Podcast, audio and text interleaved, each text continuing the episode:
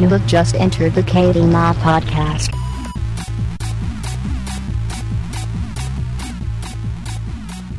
Hello, everyone, and welcome to episode 266 of the KBMOD Podcast. It is February 19th, 2017, and I'm joined by two special gentlemen this evening. We have Katie Zen. How are you doing? I'm doing pretty well. Katie Zen with uh, his best hugging face emoji impression, Oh my god! only with a single hand. Yeah, there you go. There you go. He's like he's hugging all of you. My head so much bigger than my hands. And Oh, uh, we are also joined this evening by our friend, maybe your friend, uh, Dan, aka Hardballer. How are you doing this Hi, evening? everybody. I'm wonderful. You got a little bit of the facial hair going on there. I do. I'm Hardly trying to grow. like a, it. I'm trying to grow a beard. It's not working out. It hurts. It itches. I have a miserable time right now. Mm. Mm. But Well, I'm gonna have to push hit forward. That, uh, I gotta hit that you wall of cross just that growth. boundary. yeah, I feel Yeah, like once you're you you're just a little you're just a little bit itching. away from it. Like you got to either Yeah. stick it out or you got to shave it because right now you're Yeah. kind of in that funny spot. Mhm. Um, but you know, it looks all right. You look every And I think I, I of think I think I, I think I look a little bit older, but much more wiser. Uh, well, I'm kind of like a young. You look like a Yeah. retired actor.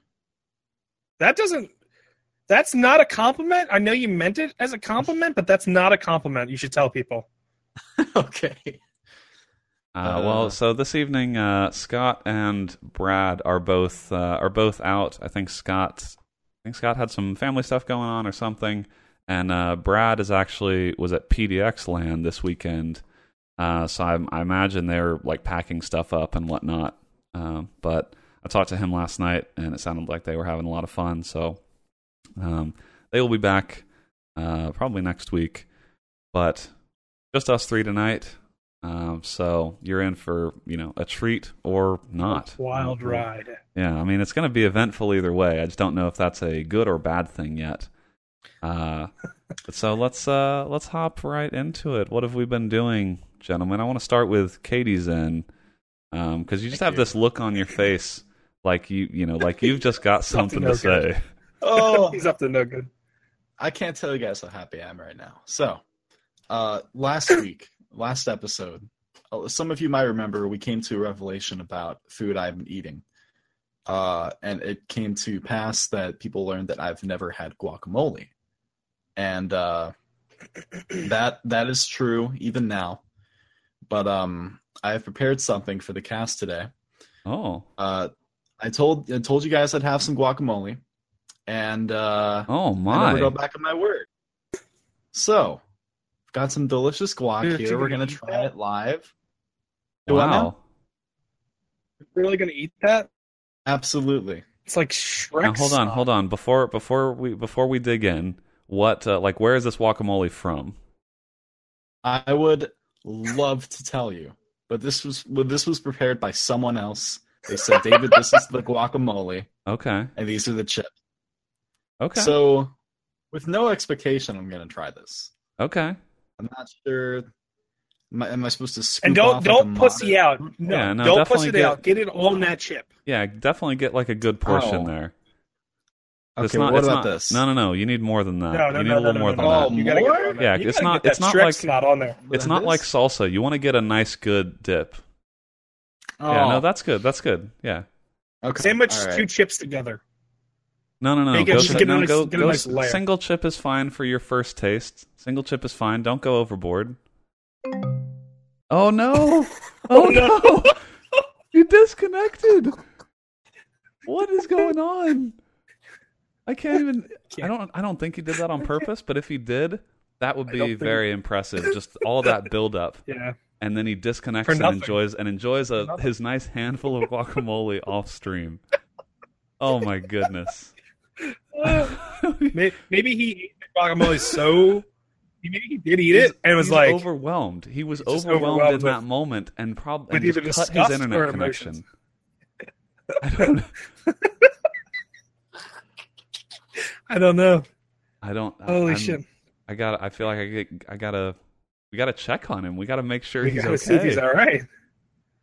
Okay, well, all right. We're we're trying to get we're trying to get a hold of Katie's Zen. Uh, that was well, that was some Illuminati level stuff.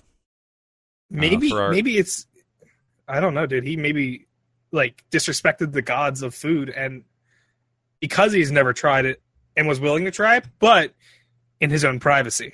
They wanted Right, him this to is. do it. I, I feel like this is either a divine moment or he is Mhm, actually like he mhm. is really trolling all of us. Mhm. Or he's dead. I mean, let, let's hope not. just- let's hope not. Because if because he that did say he was prepared for someone else. if that happened right before he tried guacamole, what a travesty that would be. Oh yeah, but look also think of the mess there would be. He'd just be covered in it. That's true. Yeah, that's true. It would be a shame to waste all that guacamole. Well, so we For will, someone uh, who doesn't for someone who doesn't know if they had liked guacamole, he did make a lot of it with a lot of chips. He did. Yeah, he had for our audio listeners, like he had a he had a nice sized bowl of guacamole. Yeah. Um, we're gonna we'll try to try to get him back in here. I'm gonna Yeah. I'm gonna briefly uh oh let's see. I'm gonna briefly try and add him back. Uh, sorry for the the technical difficulties here. Okay, we've got KD back. Okay. KD, were you We trolling good. us or was that divine intervention? Look how happy he is. Look how happy he is. oh man, He's so happy. KD, we can't hear you. Oh no. Oh no. we're trying here. Apologies to the audio listeners. We're we're we're trying to uh trying to get Katie Zen's camera back so that he can Yeah. try this guacamole. I'm I've I've never been more excited for anything in my life. Katie, we can't hear you. So Man man conflicted with his own emotions. uh okay, well we're Hello. we're we'll try and make this work. Uh we'll give it a, we'll give it another try here. KD, are you with us? I'm trying, dude. Okay. Well, we saw we I saw the guacamole. So tell me, did you try the guac? Okay, I haven't eaten it, but I'm just gonna eat it off camera this time. Okay, that's that's fine. That's fine. right. I have to take my word for it. Oh, I hear I hear that. Mhm. Oh no. You like it? Oh, he doesn't like it. oh yeah? that's not bad. Yeah? Now is this Oh, something God. you Do you like it? I can't tell. It's not what I was expecting. No, it's not, all right. I didn't like it the first time I tried it. Oh, I don't like guac. I, I can't stand it. Oh, get out of here. Katie's like in. tone, Katie's sorry. in. How is it? I mean, well, let me go in for another bite here. I'm, I'm gonna. Oh, I just cracked Damn. the chip. I'm gonna try. No, a see, little that's the best. this That's the best because now you get double. You get double chip. You can also just eat two chips, Brandon. You can. Have but you been doing- bet- Look, Oh, it's man. always it's always nice when you get to like serendipitously you get to have more guac on your chip because you've got to get the the chip that broke as well.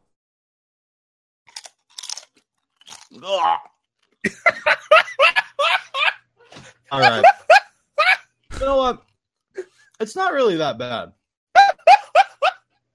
It's not, really what I not was that bad. it's not. No, it's fine. I like it. Okay, you know what? I'm gonna I'm gonna mute and eat this for a little bit. Okay. But yeah, my week's been going great. Okay, that's you know Oh. what, I can I can respect that. That uh, it's clear you clearly you enjoy it enough if you're gonna if you're gonna mute the mic and uh, and eat a little more of it. I feel like you're kind of you've kind of dipped your toe in the water and maybe now maybe now you like, you're you're not gonna be able to get enough. Like you're gonna eat that whole bowl. I can tell. I don't think you will. Oh, I don't know. This is a lot of guac to eat. Like just, Just- I'm I'm fumbling Just, through Katie, with my chip. do it. Do it. Put guac where it's supposed to be. Put it in the dog's bowl and leave it there. Oh, Oh, no. Get out of here. Like if I think about that, then I'll confuse it with vomit. and I've got my chip here, and I'm just tooling through the gro- through the guac, and Did you it's get just like? in, it's in pieces. what to make of this, man? Like, maybe I'm just a simple person where I want my my my sauce all cut and dry. Hmm. Like Okay. I don't know. I feel like I, you know what? If you're not, if if you're sort of still half and half on it, I think you you sh- you have to try it with other things, like maybe try it in a burrito or a taco or something. Because maybe Hmm. maybe you're just not a chips and guac kind of guy. yeah, that's true. Hmm. And maybe Okay. Maybe have to try some guac that's you know not homemade, or maybe get some out sometime. I mean, Right homemade now, homemade I'll- I'll guac is it a- definitely where it's at, but I don't know. That's the thing is, I I would have to be there to try it with you to tell you Yeah. whether or not you're getting a representative guac experience. I need a guac expert with me. Yeah, well, it sounds like you do, um, but we'll we'll not, you know what? When we meet in real life, we'll go find some good guacamole, uh, and I'm gonna make you a convert. Ooh, what a treat!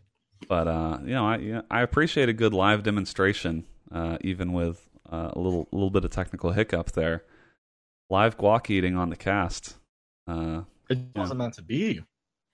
yeah, I mean, divine intervention. I'm telling you. It So- hit us. I can't so describe the feeling. I mean, on top of just utter embarrassment that my internet's like this, but the second I have my chip filled with guac up to my face, I see an error has occurred on Curse. and my body just freezes. An error has occurred indeed. Oh man. Ah, shit. All right. Well, we'll uh, we'll let you sit there and eat your guac for a little bit. Uh, hardballer, Yes. why don't What's you? up, uh, what, what what's been going on with you? Me? Uh, nothing. Just I've been playing just games and just relaxing. I went back to school, and Yeah, uh. I'm just trying to live life. You know, Okay, very good. in this You went went miserable school. world. What, you went back to school like for this semester? You mean? No, no. I just actually went back to school. Like I just decided I was bored uh, working and sitting at home, so I just decided to go back to school, Okay. finish up a degree Oh, that I never good. really got. Excellent. Well, that's you know I think that's a that's a good decision. Uh, Yeah. Never never too late to grab that degree. Yeah. Cool. I Uh, so. Yeah, well, we'll we'll get into what we've been gaming here in a moment. Uh, let's see, what have have I been doing? Anything? Uh, not really. Uh, I noticed, Brandon, you tweeted out it was your first day working at Twitch four years ago. Yeah, yeah, we're actually yeah. Today is my four year anniversary at Twitch. It's a weekend today, Oh, obviously, but when I started, it wasn't a weekend. Katie, clap for him. Clap. Well, my it's- mouth full of guac. Uh, good job, Brandon. I'm happy I- for you. Yeah, I, I appreciate that. It's been uh, it's been a fun ride. So Yeah. four years, it goes by so quickly. I think I didn't I didn't know either of you four years ago. That's No, uh, that's crazy, you know. The first Four time you ago. um, you, I first mean- time you met me, you almost killed me. Actually, Well, I you mean, sent I, me to a League of Legends booth with a rare item and didn't tell me oh, what it was. That's true. That's true. I literally got attacked by a bunch of League of Legends nerds. Yeah, I definitely set you up a little bit. Not, I mean, I wasn't trying to kill you, but uh, it, yeah, you had a you had a bad time. Yeah, wasn't very fun. Yeah, but uh, Years ago, I used to look at Brandon as one of my idols. you used to. Has that Yeah, changed? Just, he met you and Oh. realized you're not that high up. he realizes he's the eyes have been open. You're- Oh, I met you, and then I realized you're a much more higher class individual. Hmm, okay. Okay, that's a nice save. Uh, I'll, Yeah. I'll let you. I'll let you get by with that one. You just you keep eating that guac. Oh, I I will. I'll struggle. Um, that, will have to be something for extra life next year. I just You to have to finish a whole bowl of guac. On Yeah. stream. it's like I feel like now, Brandon? like we can we can we can get you to do like food challenges because I feel like we we're going to discover other Oh. things you haven't tried, and so it's not even going to be weird food challenges. It's just going to be regular everyday stuff, but we get to see you experience it for the first time. you know what it's like. Brandon is the uh, principal from the Matilda movie, and Katie's the fat kid on stage that has to eat all the cake before anybody can go home. Wow. That's uh, that's quite an anecdote. Uh, no, I, I didn't. I didn't do a whole lot this week. Actually, uh, Valentine's Day was this week. I don't. Did you guys do anything? I mean, I know you're both uh, young, eligible Very gentlemen. alone. We're very alone. both of us. Okay. Okay. Well, I was I was actually alone Spent the day too. with my dog. With your dog? Did you get your dog a Valentine? No, No. That's make that's me pretty a terrible rude. Valentine. Me and uh, I'm sorry. me and my dog went to Taco Bell uh, last night, and the lady food because my dog scared her. Really? Because she jumped. Wait, Yeah.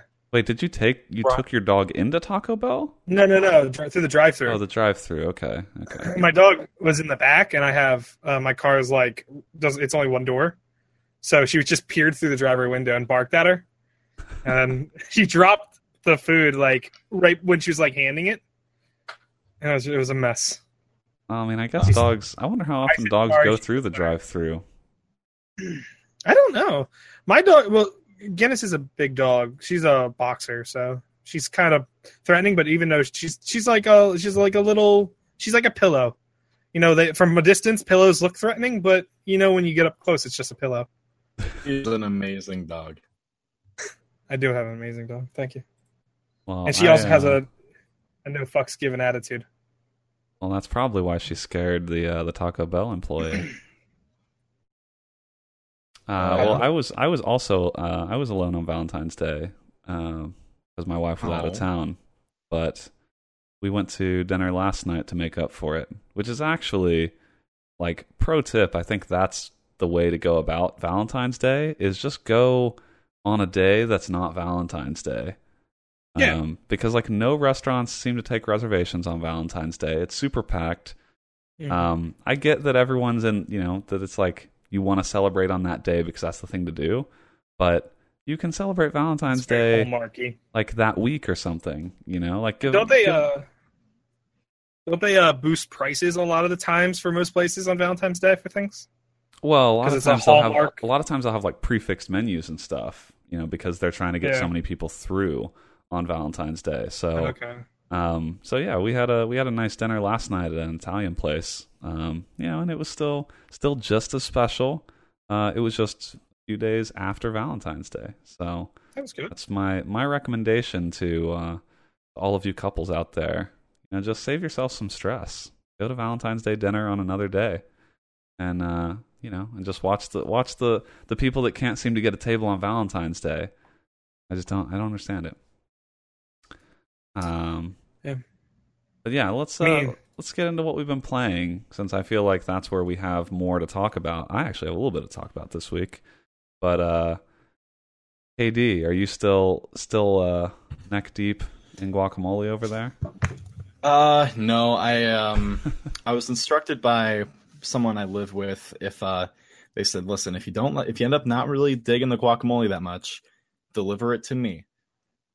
Well, yeah, then it must be good. If if someone else in your household is saying, "Hey, if you don't finish that, it's mine," then Yeah, that's I what's feel so like you might have you might have the problem then. Yeah, it's got to be me because when I grabbed it when I was out there, he looks at me and goes, "Hey, David, I I tried that guac. It was great." I'm like, oh, all right. Okay, Cool. so you have someone with really- guac experience telling you it's good. Yes. Okay, well that I mean, Uh, we definitely need to. We're going to need to revisit this then. absolutely. Some legitimate experimentation needs to be done. Well, if I've learned anything from Caveman Land, you can't say no to the- Brandon and Bob when they're pressuring you to do things. Well, I mean, we'll we'll definitely find some good some good guac for the next land. Just uh, we'll just have that as actually that'll be the only thing we have as a side. We'll just have Oh. guacamole. That's awful. That's such a torture to The most of fact us. the fact that the fact that Hardballer doesn't like that means that that's exactly what we're going to do. it's equivalent to dog food. I can't. I don't know how any of you fucking eat it. And the worst part is like I'm in, I'm in like uh I'm trying to lose a lot of weight right now. Like uh and every like workout tip I have, everybody smears fucking guacamole on everything and they Oh, don't yeah. give an alternate for like uh like um because it's natural fat. Yeah, So they don't give any alternate for anything. And I'm like, you fucks. There is You're no off. replacement for guacamole. What do you? What would you give as an alternate? There is nothing. Anything. Literally literally fecal matter. Okay, you Because know that's what, what? it's Oh, equal to. let's not let's not get out of hand here. But I, there really there isn't really a replacement for guacamole. It's not like I feel like you know chocolate. like there's a replacements for chocolate and stuff. There's replacements for sugar, but there's no real replacement for guac. There's no fake Queso. avocado. I would rather eat the seed that comes out of the avocado than the fucking green shit around it. Man, Wow. I just I didn't realize you had such strong feelings. If I had known this, I would have I wouldn't have invited you on this episode. Uh, no, but I mean, I feel like you're tainting you're tainting an impressionable young man's he's uh, tried it. He doesn't like toward it. He's on my side. Give up. no, it's just I mean, I don't know. It's I don't really like the taste that much. Like it doesn't really do anything for me.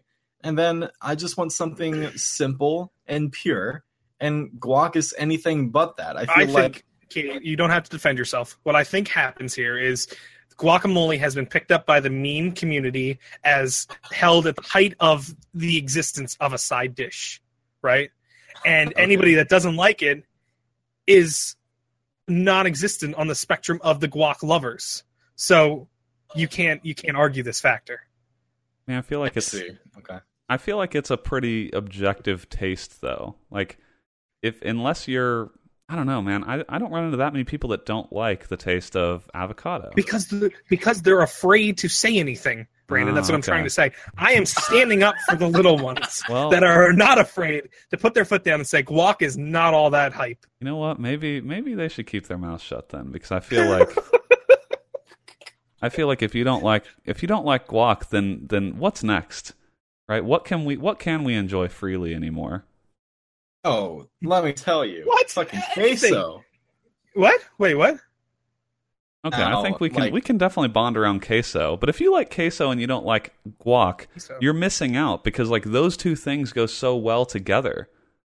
Oh god. I can't even imagine. No, no, I don't necessarily mean like Spell together like you mix queso with guac. I just mean like you can have them both, right? And you have a chip and you grab some guac and then chip and grab some queso. Alternate kind of alternate flavor profiles. Oh, it's Uh, fantastic. when i was at uh land this year uh we had tacos from the like mexican joint down the street and i didn't I, i'm not like i'm from philly. We don't we don't experiment much with food. You know what i mean? So it's literally you get a cheesesteak you put some whiz on it you're good. You get whiz wit that's it you're good. All right and you get yourself a nice iced tea from wawa. That's it you're good you're good for the day maybe some cheese fries. And then i went there the bob's like yeah this is mexican food. Uh, this is a real taco. I'm like, so where's the Taco Bell sauce? And then there was Bob's like, no, that's not a thing. And then I got this white stuff, and Bob's like, it's sour cream.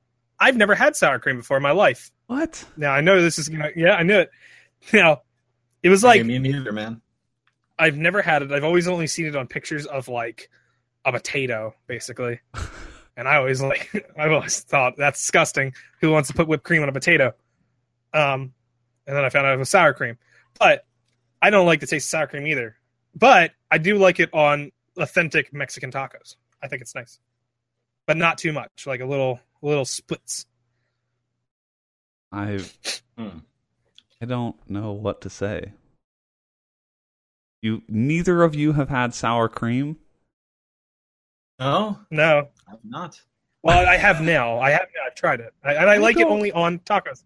But I don't like it like everyone has it with uh, Lay's chips and stuff like that. And I think that stop I it. I think about sour cream and what like cream cheese. Just it's just nothing for me. Yeah, I agree with you. I agree. Yeah. Well, It- it- hold it on now. Cream cheese is different from sour cream. No, well, not- no, no. You said cream cheese. No, cream cheese is good on a bagel.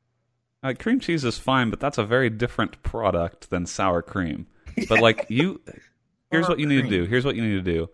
You need to you need to get a baked potato, right? You have you have butter in it. You put cheese in it, sour cream, and then if you want to, you can even put like you can put meat or bacon bits or something like that. But the core, Oh yeah. the core, the very core of a good baked potato is butter, cheese, and sour cream. Right? See, I'm good with you with the butter and the cheese. Oh yeah, but and the I bacon can't do bits. and the bacon bits. sour cream. It gives such a it's like a it's like a non flavor to me, if that makes sense. it doesn't it's make kinda- sense. It 100% doesn't make sense. It's like it's literally just creamy salt. That's all it is to me. I mean, salt That's is good. tastes like. Creamy salt sounds fine, actually. Creamy salt sounds fine. Your your palate is just a Well, fucking really. it's just a mess. Oh man. All right, All You know- KD, KD, this is the next thing then. If you've not tried sour cream, then that's the next that's our next taste test. Oh, I've got to have it with a baked potato then. Yeah, yeah. You've done. No, yeah, you gotta don't just. a taco, yeah, you don't man. just. Well, you sure a taco, anything like. But yeah, you you don't just Mm. have sour cream on its own. You would have sour cream in a dish of some sort. Tell you what, next week before the podcast, I'm going to take a little stop at Wendy's on my way home. I'm going to pick up a baked potato with some sour is cream. not a No, Wendy's you have to do baked it potato. yourself. You have to do it yourself, Katie. We can't- I'm it's not, time, I'm it's not time gonna- to learn how to cook. I'm not going to put the fate of your enjoyment of sour cream in the hands of Wendy's fast food chain. Well, You have to go get a baked potato. You have to go get a nice potato, cut it in half. Don't put sour cream on it. Put some cheese. Scoop out the middle bit first, because I always do that. I Bake know the- how to make a baked potato. I was I'm trying saying, to teach you. You can I already you know can how. you can make you could make a baked potato pretty easily at home or get one from just like don't don't get all I'm saying is Don't like get don't a get one from one. Wendy's. Yeah. And I'm not even saying they're bad. I'm just saying your first For your experience first one. Yeah. like don't don't give it to Wendy's. No. Give it to some give it to like a proper baked potato establishment. No, the thing is, this is not my first time having a baked potato. I've had countless baked potatoes. If I'm getting it for the sour cream, it's not like Wendy's is going to have some subpar troglodyte sour cream. You don't, but you don't know that. You don't know that. You don't know what yeah, the quality of their sour cream is. So that's what I'm saying. Don't risk it. If you know where to get a good baked potato, trust that place. Okay. I mean, I mean, I, you get a good baked potato from Wendy's. You know what? You can find a better baked potato than Wendy's. I know you can. You live in a metropolitan Right. area. I know there's a better baked potato than Wendy's somewhere within 20 miles of you. All right. All right, I'll do some research. I'll see you. Okay. Oh God, what Getting what have we been food right playing? Please. Uh, Katie, you want to go first? Go ahead. Uh, go I ahead, will. Hardballer.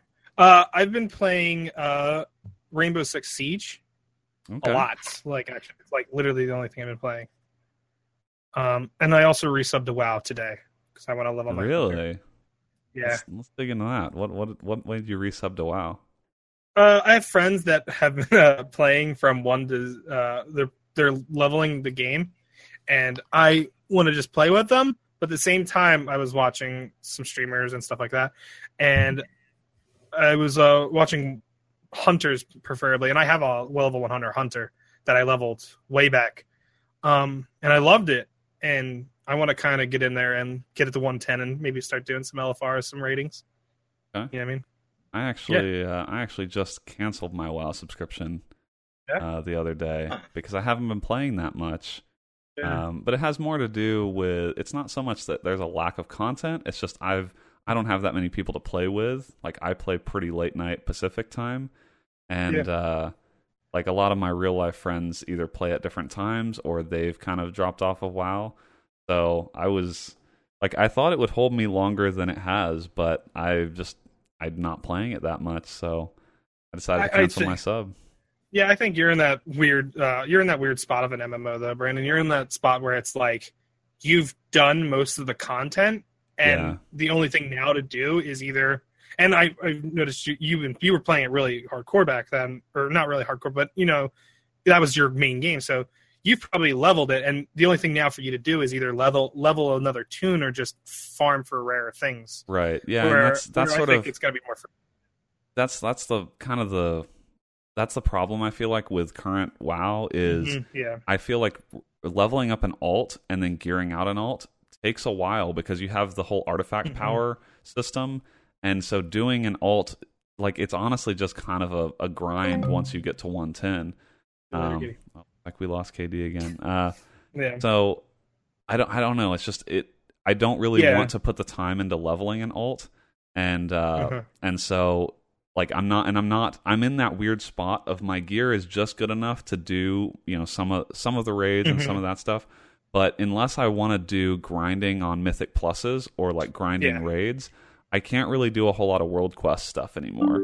Um, Yeah. So that's that's kind of what you know that I like playing solo late at night, and Well- the world quests make that fun. But like the world quests are getting to the point where there's nothing, there's no upgrades I can get from world quests. That's kind of like uh, like we were all playing Diablo a while back, uh, like like at least last month, and that, that's where I kind of got like I love I love Diablo, but it's that kind of you you get into that kind of funk where it's like I'm doing this repetitively. I've hit a wall of where the loot drop and that you know that little that little thing that keeps you playing is happening so slow now Yeah. where and I think right now because I've I've played Legion. I played actually when you were playing, I think, but you were way ahead of me. Like you Mhm. were doing all the uh all that shit. And um I I was just leveling and I leveled a demon hunter. Um Yeah. but I didn't level any of my other and I I love leveling WoW. Um well now I do. I hate fucking like 1 to 50. That can suck dick and die. Yeah. I think I think that's literally the most I'm like I don't. I don't know that I would want to do the one to Yeah. like the one Yeah. Oh. to ninety grind a whole bunch anymore. No, dude, back like when it was Mists of Pandaria one to ninety was fucking uh uh Yeah. no more of that. Like that million experience shit. yeah. But uh uh I think I think the one the one hundred to one ten leveling, and especially with Legion, because Legion's actually pretty good content wise. I think it's fun. Uh and I like leveling uh, MMOs. yeah. I usually fall off during endgame because I'm more like less like I'm not 100%. I'm not an MMO at all. I'm more of an FPS shooter. So when it comes to now, I don't know what to do or I don't have a linear path kind of design. It's hard for me.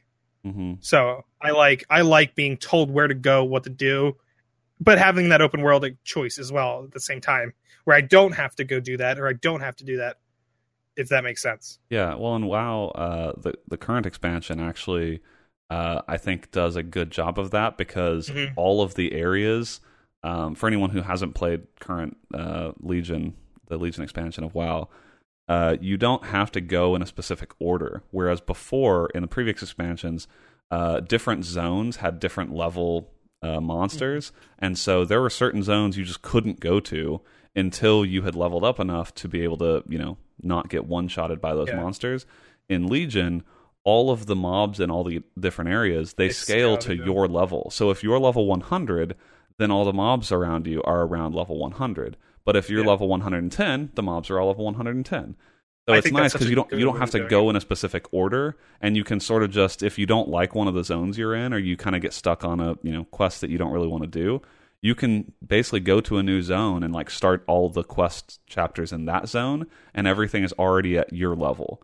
So I think that's that's pretty neat, um, and is like one of the really smart things they did with this expansion. Because it doesn't it, it because like when you say when most MMOs say they're open world, they're really not open world in a sense. In a Mhm. sense, they are, but like for leveling wise, like you can't go to a certain level, uh, a certain part of the world if you're this level, or if you have this part of gear on or stuff like that, because you'll just get destroyed by the mobs. Like the way the WoW is doing it, I think is a very smart way of like go where you want, do what you want, but make sure you have to go back to that like uh for I think world questing is a big thing to gear up like at the start and you have to complete the quests in the the least the story quests in that zone. right. So it's like go where you want to go, but you're just putting it off the bad zone for the good zone. Yeah, You're you just got doing you kind of got to finish a lot of it eventually Yeah. if you want to do some of the more end game stuff and get better gear. But you can do it kind of at your own pace and come back to things later. Yeah, Um, that you were struggling on, and then now you're more powerful. Kind of thing, Yeah. which I Well, think cool. I, I, I'll be interested to hear uh, how you like WoW once you level up and hit 110 and start to kind of be working on gear. Um, Well, I did that with the DK, and that's where I kind of like I hit your wall, like the wall you did just now. mhm. Um, but obviously you spent more time in it than I did, and because you know you you know what you're doing in an MMO. I'm I kind of still need someone to hold my hand a bit because um, I'm not really good at it, but I'm to a point where I understand that it's a game that I need to be decent at it. Like I'm no nowhere near I can run a mythic raid. I don't understand any of that shit. And watching videos on them dudes or that do mythic raiding and stuff like that, that's fucking amazing how like coordinated them guys are. yeah. Um, I could I- never I- do it. That's the I'm- thing. I don't. I don't really have the. I don't really have like the time or the Yeah. the the time to dedicate to doing that, um, or finding a group to do that with. So I'm I'm actually sort of in that same boat. That um, it's not that I don't have the competence to do a raid like that. It's more Mhm. just it it takes a lot of time investment. Yeah. Um, because you have to practice. You got to like know the fights, and then you've got to find a group to Mhm. do the fights with. Um, so it's it's less about your personal ability within the raid and more about you know spending spending time Yeah. learning it and like finding a group to go with and all that. Um, So that's sort of why I fell off. Is like I just don't want to. I don't want to invest that much time in a game these Yeah. days. Mine is mine was like uh mine was to the point where it's like I uh, my DK is uh I don't know the eye levels so I can't really say I can't remember. Um but it's to the point where it's like now I have to do harder raids and stuff like that. I think the dungeons and stuff like that, the plus mythic dungeons that get you better gear and stuff. hmm And then you can do other more LFR, higher LFR stuff. And I was at that point, I'm like, man, I'm having fun, but I'm not getting that, you know, that piece of gear that hits my reward center kind of thing and for the time I'm putting in, you know what I mean? Um like like you, you get in like a Diablo style. And I know I'm looking at Right. it as a Diablo style. Oh yeah, But- it's it's so different from Diablo. I think that's the Yeah, thing. yeah. If you come in with expectations from a game like Diablo, WoW will probably feel pretty slow when it But at the comes to the, time- the rate at which you replace your gear. At the same time it's like like if uh I like MMOs. I think I did Black Desert Online for a while. Like that was that the way they did their grinding system was pretty good because it's like a Diablo style, but it's also an MMO. It's a sandbox one. The only problem is to do anything in that game, you have to like leave the game running, and I just didn't feel comfortable with leaving the game on, on like doing things while I'm not here to like monitor it or Yeah. see if my PC's okay with it. I just didn't didn't feel like that. well, cool. Um, so you've been playing uh, yeah. you've been playing WoW a little bit, resub to WoW. Uh, Mm-hmm. anything else going on? Uh, I've been playing the Rainbow Six update, Yeah? and I, I fell in love with that game. I uh, I bought Rainbow Six on the winter sale, so I'm not an OG. I played in the betas and the alphas, Mhm. and it, it's a Ubisoft game, so I have a rule of thumb with Ubisoft games where it's wait at least a year to buy the games because not a bad rule. Mm. It's No. because I don't think I've ever seen, and I don't know, maybe I could be wrong, but I've played a Division at launch. Uh, I played almost all the Tom Clancy's at launch. None of them work. None of them work at all Yeah, Ubisoft like- does not have a great reputation Yeah. for uh, for launch. like at least a strong year. uh, Yeah. strong you know strong products at Yeah. launch. Uh, I would say a year a year is pretty safe uh, to dive into some of their games if you Like, want a polished uh, product. I'm really sad that they waited so long to fix the Division because I've recently played the Division and I put around, I want to say 70 hours into it. And it's actually fun now, the, the way they have the game working. Yeah, and uh I like the division very much. Like I think the content they're doing and pushing is very yeah. Good. th- I, thought it was. But good I'm just I, so I enjoyed my time I'm with so- it, Yeah, but I fell off of it. yeah, yeah. I fell off of it too. Um, recently I fell off of it because it's just, it's again it's a grind. It's a paywall, not a paywall. It's a it's a gear wall that you hit, and hmm you know what I mean. So you're not getting that update and stuff like that. That better gear. But uh, I played Rainbow Six.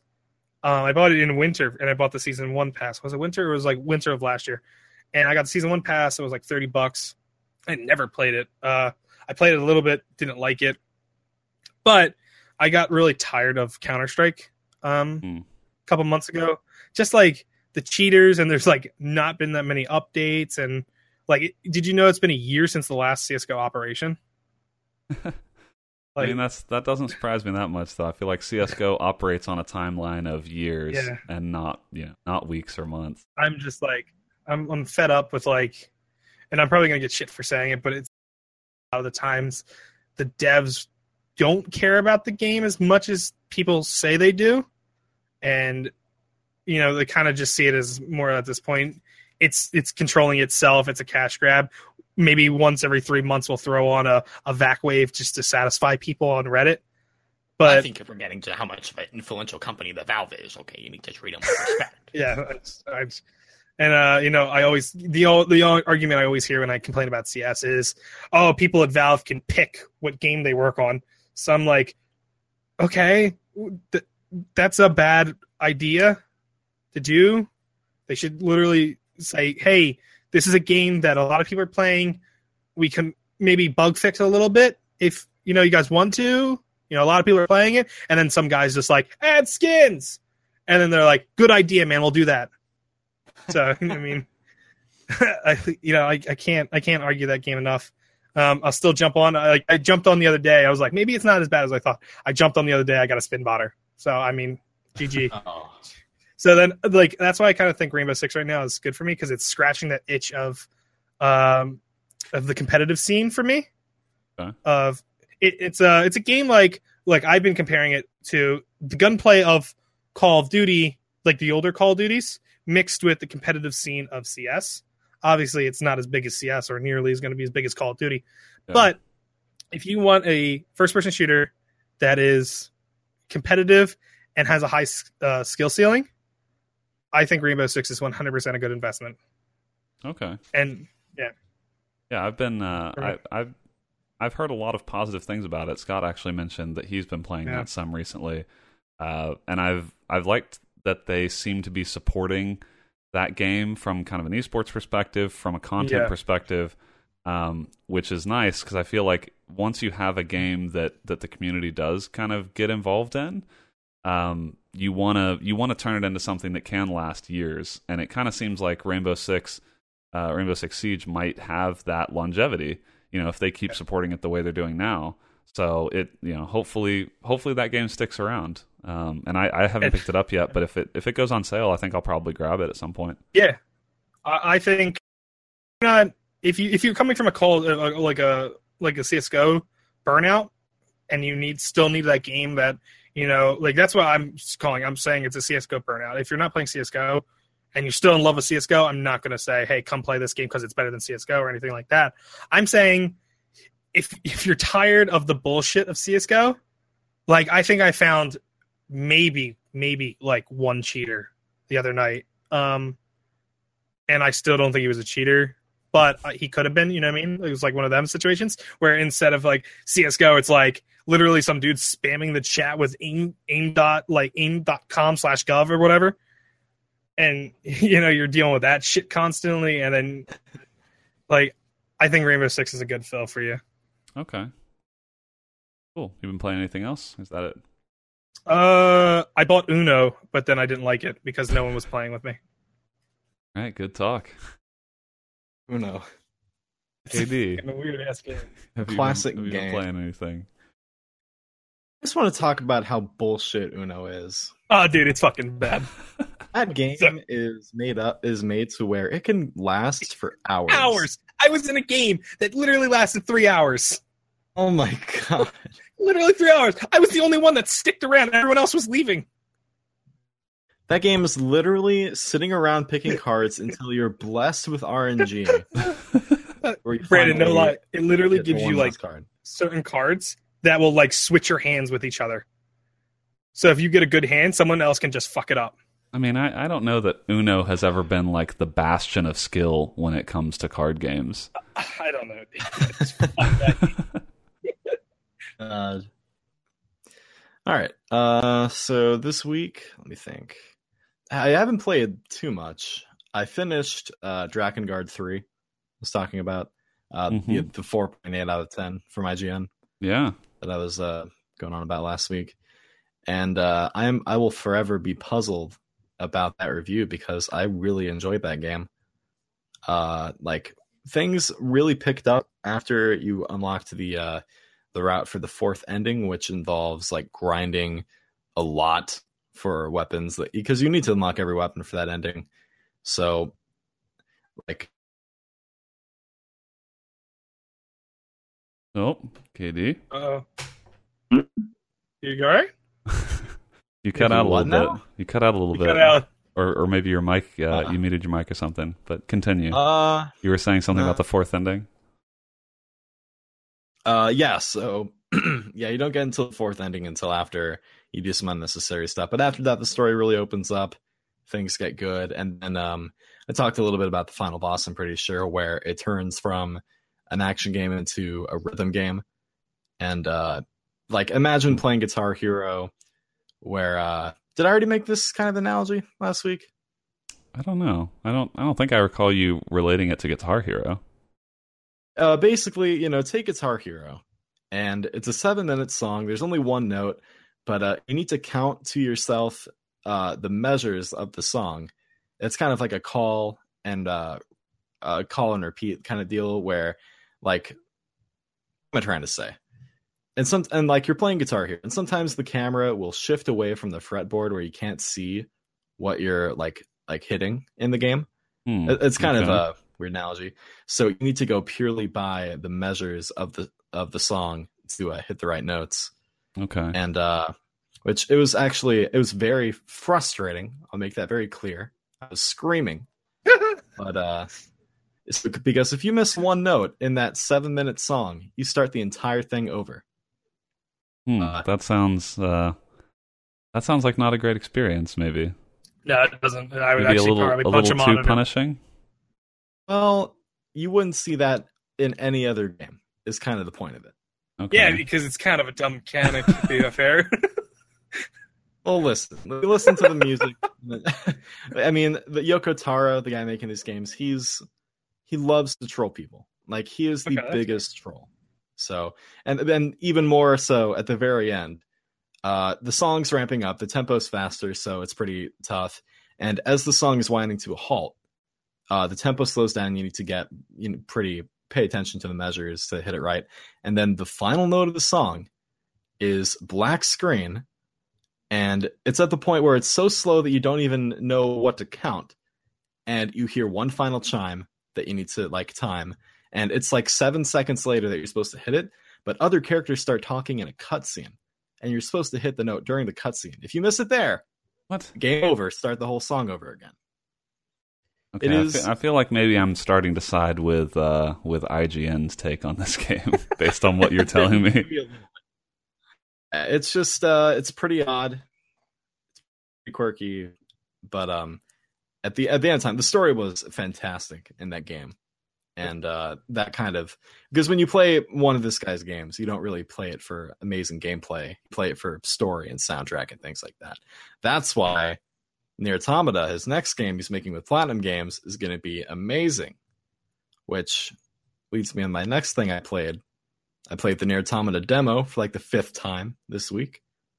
Throwing that, no, well, not this week, but I played it for the fifth time this week. Man, But yeah. Anyways, I, I could I could go on about that game.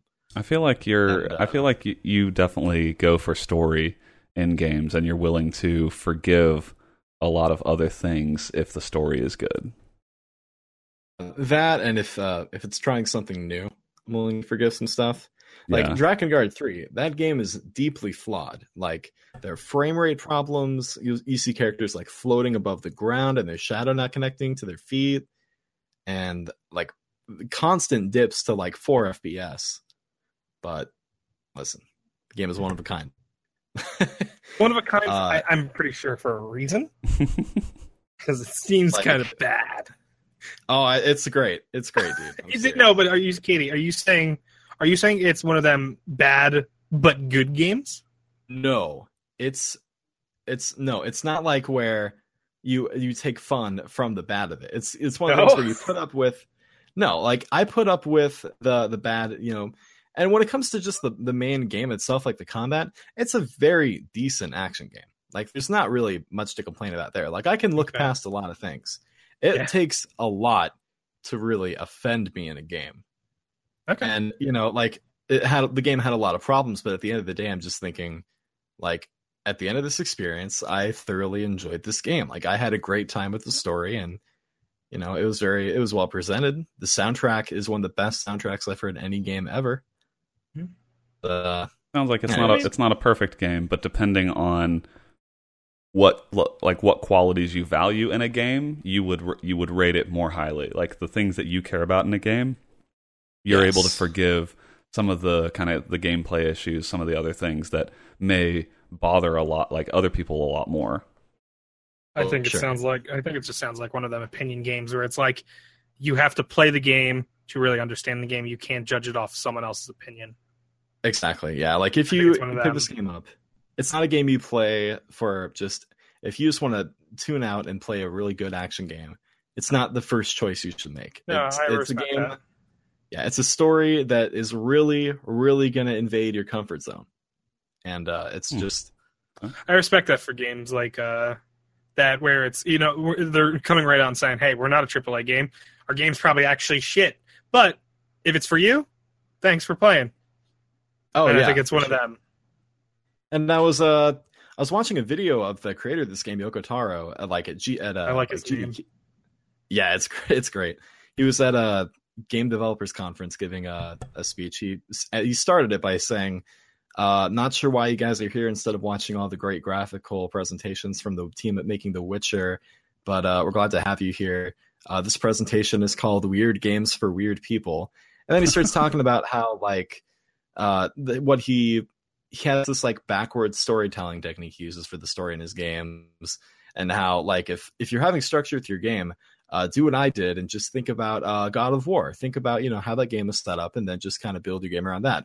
But you don't want to be caught for plagiarism, so you want to hit this kind of sweet spot of about seventy percent accuracy. That's what you want to go for. And I'm like, what? He's just going on about plagiarizing a game, and it's just like at a game developers conference. Like, it, it was interesting, but um, Hmm. yeah, that's why I'm. I'm just for him to be with a competent studio. I'm really anxious to see what they can do. Yeah. Um, anyways, enough about that. Uh, one thing I forgot to bring up uh, last week is that I finished uh, Resident Evil Seven. Yeah. and uh, Yeah. What? How that did you like it? game, oh, that game was incredible.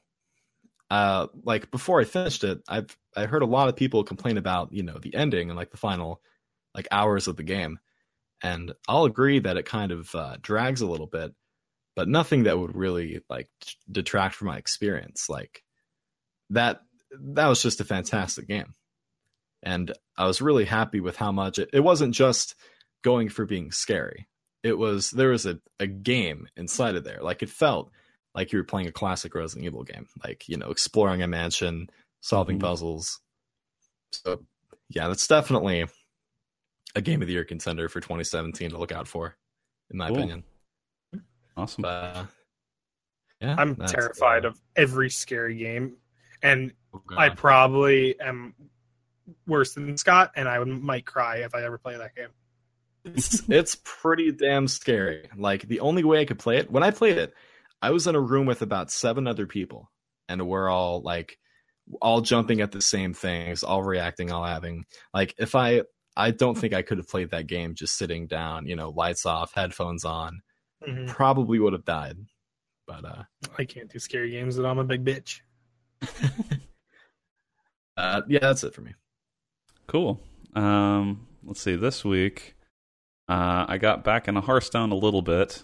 Um, I, I ranked up a few ranks. I'm I'm because I was like level twenty because the season reset more or less since the last time I had really played. So I played some games of Hearthstone. Uh, the meta's kind of stale, but there is some fairly big Hearthstone news coming up that we'll we'll talk about a little bit later. Um, so I played a little bit of Hearthstone, and uh, I dug into H1Z1. So we talked, I think, Oh, on a on a cast like several casts ago um, that I wanted to get into H1Z1 a little bit because I I hadn't ever I hadn't really played it um, at all since the game split into two different games. Since it split from being originally just H1Z1 into King of the Kill Mhm. uh, being a standalone game. So I finally I sat down for a few hours last night and uh, kind of you know got my sensitivity right, kind of got got my bearings with the game, um, and I started hopping in, started playing a few solo games. I think the first game I played, uh, you know, and I've watched enough streams of it where I I felt like I wasn't going in as a complete beginner. Uh, so the first game I played, uh, I I find you know I found a vehicle Mhm. uh, that someone like someone had gotten shot, and and I found their vehicle, and uh, so I'm in the vehicle. I, I think it was it was a jeep probably, uh, and I and I see someone who I'm like kind of driving away from, but I'm like, no, I'll turn around and I'll see I'll see if I can run them over, right? Because they were kind of in an open area. Uh, so I go and I try, you know, and I'm like, you know, in normal speed here, uh, go right through him, right through him. Yep. and then he kills me with his Yeah. gun. Yeah. Uh, I love it when so that you know, and this is not. I feel like this is not an uncommon sentiment. Like H1Z1 has a lot of weird bugs, uh, you know, and things that happen improbably.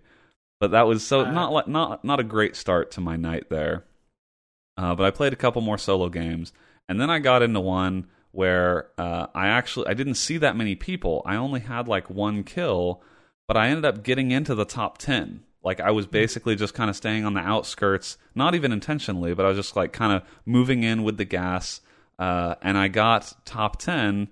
Uh, I think I actually got like eighth place. Um, so I was pretty, you know, that when I, f- I felt more of the vibe of uh, that excitement H1Z1 can give you. Mhm. Uh, but I was definitely still like not. Uh, I don't know. Still getting some some weird bugs like the hit registration and all that is a little bit suspect. Awful. Yeah. Uh, and Literally then- awful. and then I played uh, I played several games with Hutch uh, with Brad last night. So we were playing duos, and we just didn't you know we didn't have really any luck at all. Um, but I learned more about the game. I feel a little more confident about it, and I for the most part I had fun. But uh, it's definitely I feel like it is one of those games where you've got to go in just with the goal of having some fun and not taking it too Yeah. seriously because if you do Oh yeah. that game absolutely will shred you uh, just with like a technical glitch here and there that can just ruin your experience unless you're like ready for that and you can just laugh at it. Um, I- so I was uh I recently got so mad at that. Um this is a while ago, it was like last month or something. I was playing it and I think it was a graphical glitch or something like that. So my car was being shot, but to me there was nothing there was no sound, there was nothing me saying that my car was being shot. So uh I killed the guy that was shooting at me and didn't realize my car was not on fire. The health bar in the car was not low. The car just exploded while I was next to it and killed me. And it said died by unit or whatever. Like it was just a number holder. and then it stuck on that screen. And then I couldn't get off the screen. And then I killed the game. And then when I launched back in, it put me back in that game, stuck on that screen because the game didn't see me as exiting the game for some reason hmm. even though it closed, it ended all of its thing, but it just put me right back on that screen where I was just a corpse next to some burning tires. Yeah, it's uh it definitely I mean, I feel like it it can only get away with some of the things it gets away with because it's like the comparison is DayZ and you look at DayZ and DayZ is I think obviously objectively in a worse state when it comes No. to bugginess and all We're- that. We're 100% different on that now. Really? Um, I don't know if you've played the DayZ standalone recently. I have not played recently. I will give it that has disclaimer. a like its engine and whatever. I don't. I don't. I you know I'm not a technical person when it comes to this stuff, so I can't really speak for it technical wise. But I mean, I've never played a DayZ game where I've gotten over 160 FPS, and now I do in DayZ standalone. Oh, that was that was the other thing that I Uh-oh. noticed uh, that I was somewhat surprised about was H1Z1 runs terribly. Uh, Yeah, I I had to turn everything to low. I was like, why am I getting 40 or 50 frames a second with a 1070? yeah. I have a Um, and apparently that like, apparently that's just like how the game runs. So I had to turn everything on low to try and get a higher frame rate because obviously you know I want like 120, uh, 120 plus all the time in a, in a game like that where you're going to be shooting a lot. But man, some of the like the hitching and everything in that game was uh, definitely detracted from the experience, and I wasn't expecting that. But um, you know, hopefully, I mean, I know they're continuing to improve the game, but there's definitely a lot of like um, I think a lot of polish left um, that's needed on H1Z1 for me to really, really dig into it the way that I, I think the concept is great. Um, there's still some pieces of the execution that I think need some work. My whole opinion on it is it's in that CS:GO like pit where at this point in time the devs see it as the game's making money, people are playing our game, we don't have to rush out updates.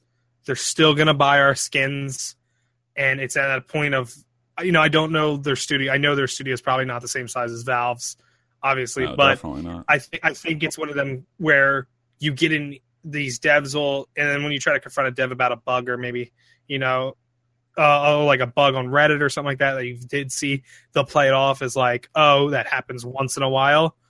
Like especially with the hit reg stuff in that game where they have turtle bullets that literally are the slowest things in the world, and I I've never seen it how it works.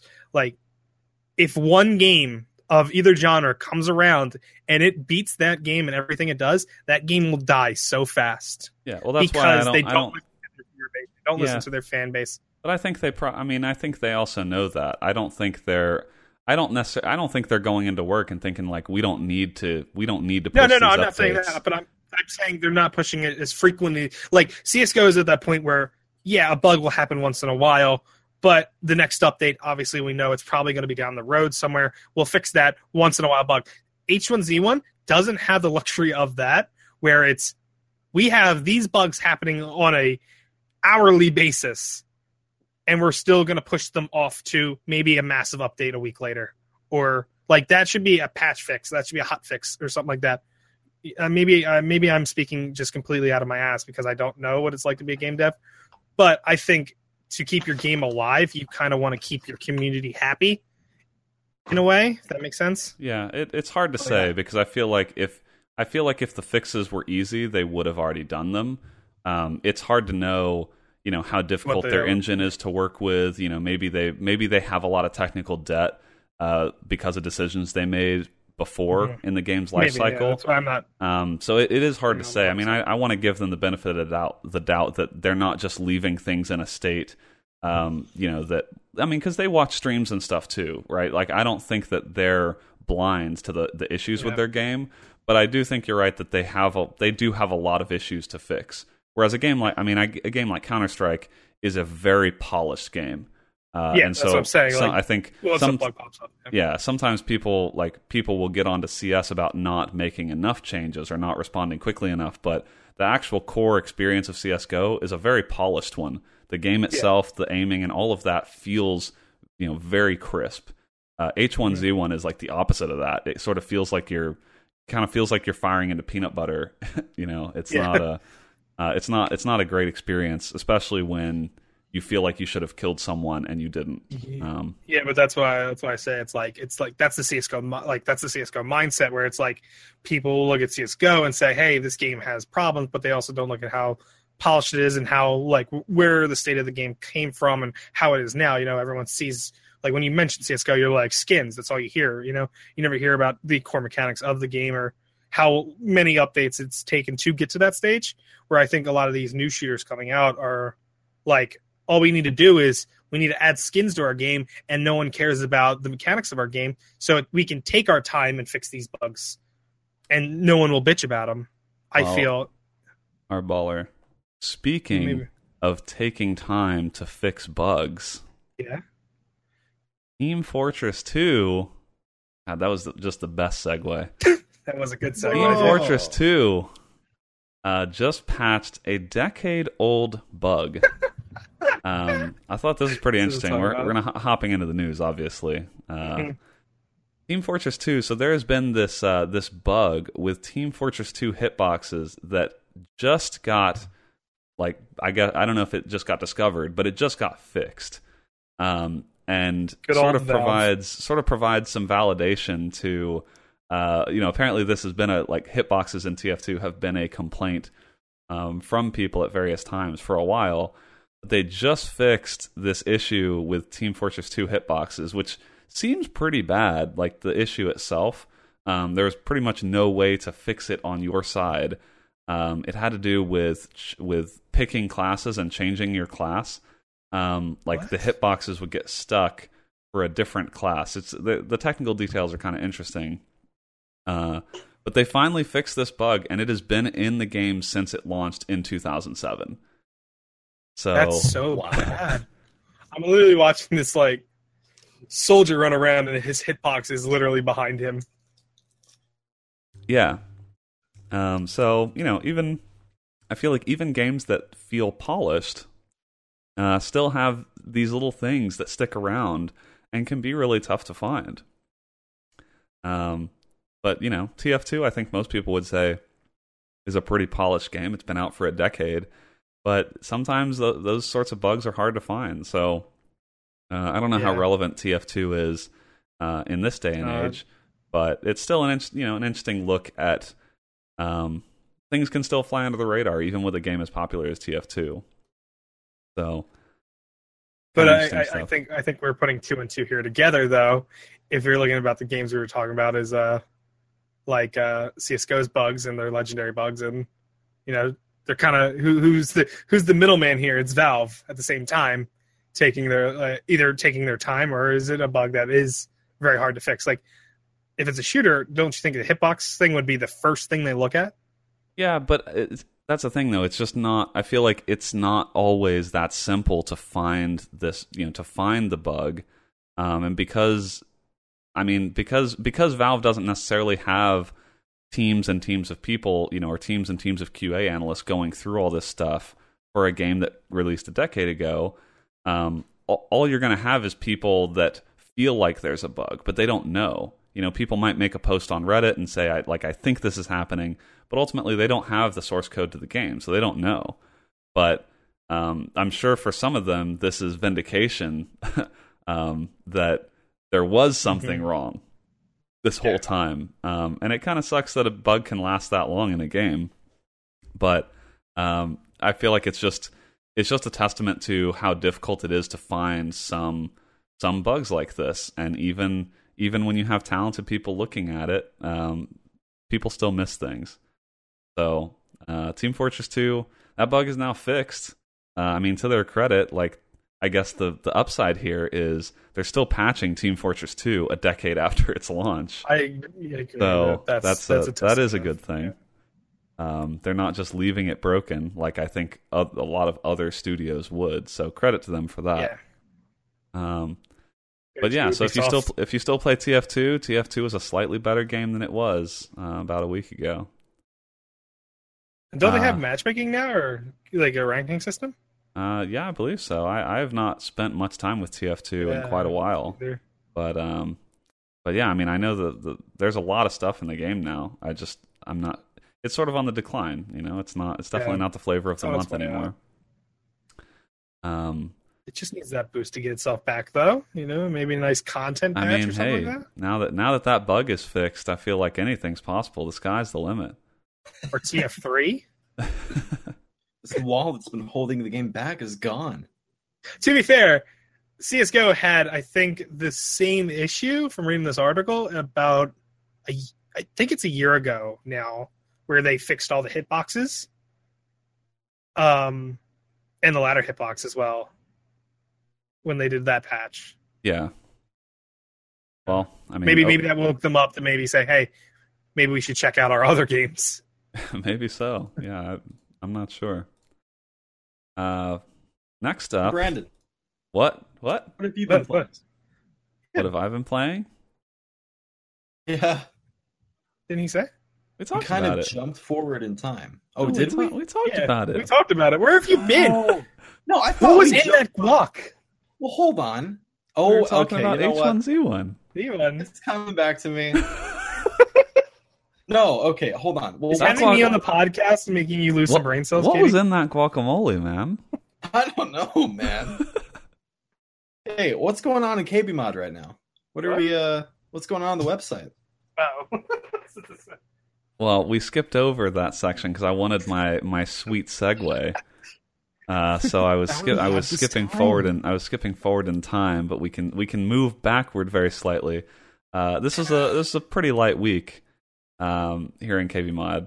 I appreciate Katie Zen calling that out. Uh, we only had like one one main thing that went up. Uh, we had a community submission for uh, I believe Fake Ghost Pirate uh, put up a totally serious review of Astroneer. Um, so go check that out. That's it's just a video. Um, there's no written component there, um, but a nice little, uh, nice little totally serious review of Astroneer. Um, so check that out. It's a good video. Yeah, yeah, it's a good video. Um, so that's on the website, um, and we've obviously got a lot of other content, just not uh, a ton from this week. Uh, so go check that out, kbmod.com, and uh, we post the podcast there and everything. So lots of lots of good stuff on the site. Uh, but now moving forward into uh, our next news item here, uh, this was I thought just an interesting little discussion topic that the FCC commissioner thinks fast broadband is a novelty. A novelty. I think he's an old ass man. Down.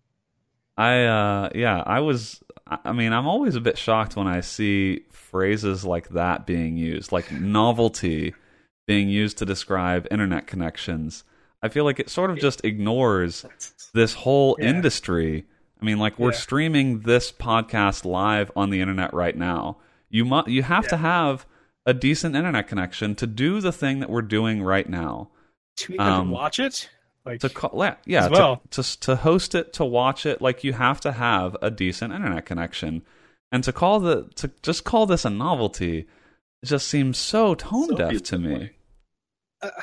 I, I think it's from the argument of the generation difference in where you know like he'll be his argument is like well in my day we didn't even have the internet we still made it and ours Yeah. is like yeah but we have the internet and we use it so there's a difference and we use a lot of it I and think we it, need that it definitely strikes me as as being a little bit out of touch. Um, it strikes me as the same kind of the, the same type of attitude uh, of like people that don't take uh, video creators on YouTube or broadcasters on Twitch as you know like serious professions.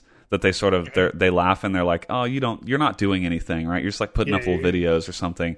It strikes me as demeaning um, because it ignores the fact that there are people who rely on these high speed internet connections for their like for their livelihood and Yeah. calling it a novelty is just basically ignoring ignoring that whole section of like of the population like there are people we don't we don't even necessarily know what the next generation of professions and careers will be but we're cutting we're like cutting it off by not investing in in high speed internet um I kind of want to even like to talk about what we were talking about earlier, Brandon. Like, like you're talking about like jobs that we don't even know that could be in the future. Like, even your job or like most of the content creators and YouTubers didn't exist like what four or five years ago.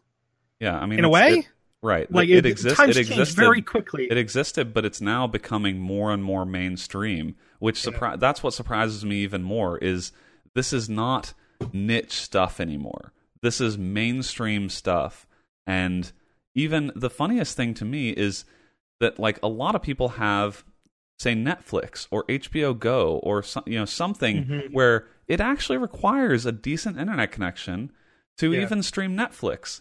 And so even non-technical users are going to need a connection that's like a, you know faster than a little a little DSL connection or a dial-up connection. Like even even older like your grandmother, your grandfather, like they might want to watch Netflix. You know, and Netflix, like especially Netflix in 4K, they might they might have a 4K TV. They don't know what 4K is, but you know what? When they boot up the Netflix app, if they like if Mhm. they have a high speed internet connection, it's just going to look better, right? They're not even going to know what's going on, but it's just going to look better, and it's going to be utilizing more of their connection without them even like they don't know any of the technical details. But I just ah, calling it a novelty just it's so frustrating because like, do you uh, think do you think these whole sectors of like of the of the United States, like all these people working in the technology industry, do you think the technology industry is a novelty? It's just oh, it's it's crazy to me. It's it's it's it's uh it's just it's really dumb to even even it's like it's 2017 it's not 2005 no more. Not you know where or even like you know, i'm saying i'm saying 2005 because i'm not very old but everybody has a cell phone. Everybody has a computer. Everybody has a laptop more or less you know?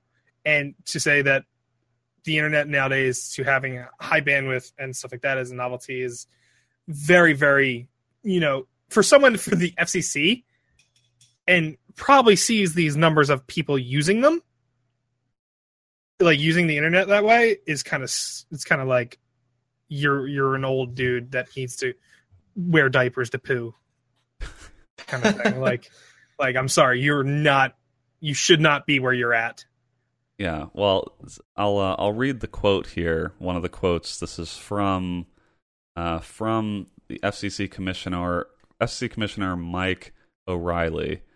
He says the outcry for things like ultra high speed service in certain areas means longer waits for those who have no access or still rely on dial up service, as providers rush to serve the denser and more profitable areas that seek upgrades to this level.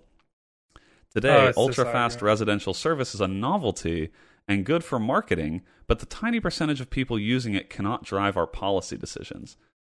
Uh, which Mm. I think on one So, hand you might say so like that you might say like yeah that sounds kind of reasonable, but I feel like it's it's this it's setting up this false dichotomy yeah. that like providers investing in high speed internet means that people who have dial up aren't going like aren't, aren't going to get high speed internet which Yeah, that's more of like a that's more of a decision on the part of the service provider.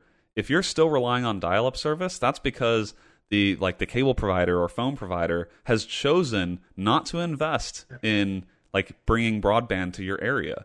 That has nothing to do with being a novelty or not. That's because they don't think they can make money on it.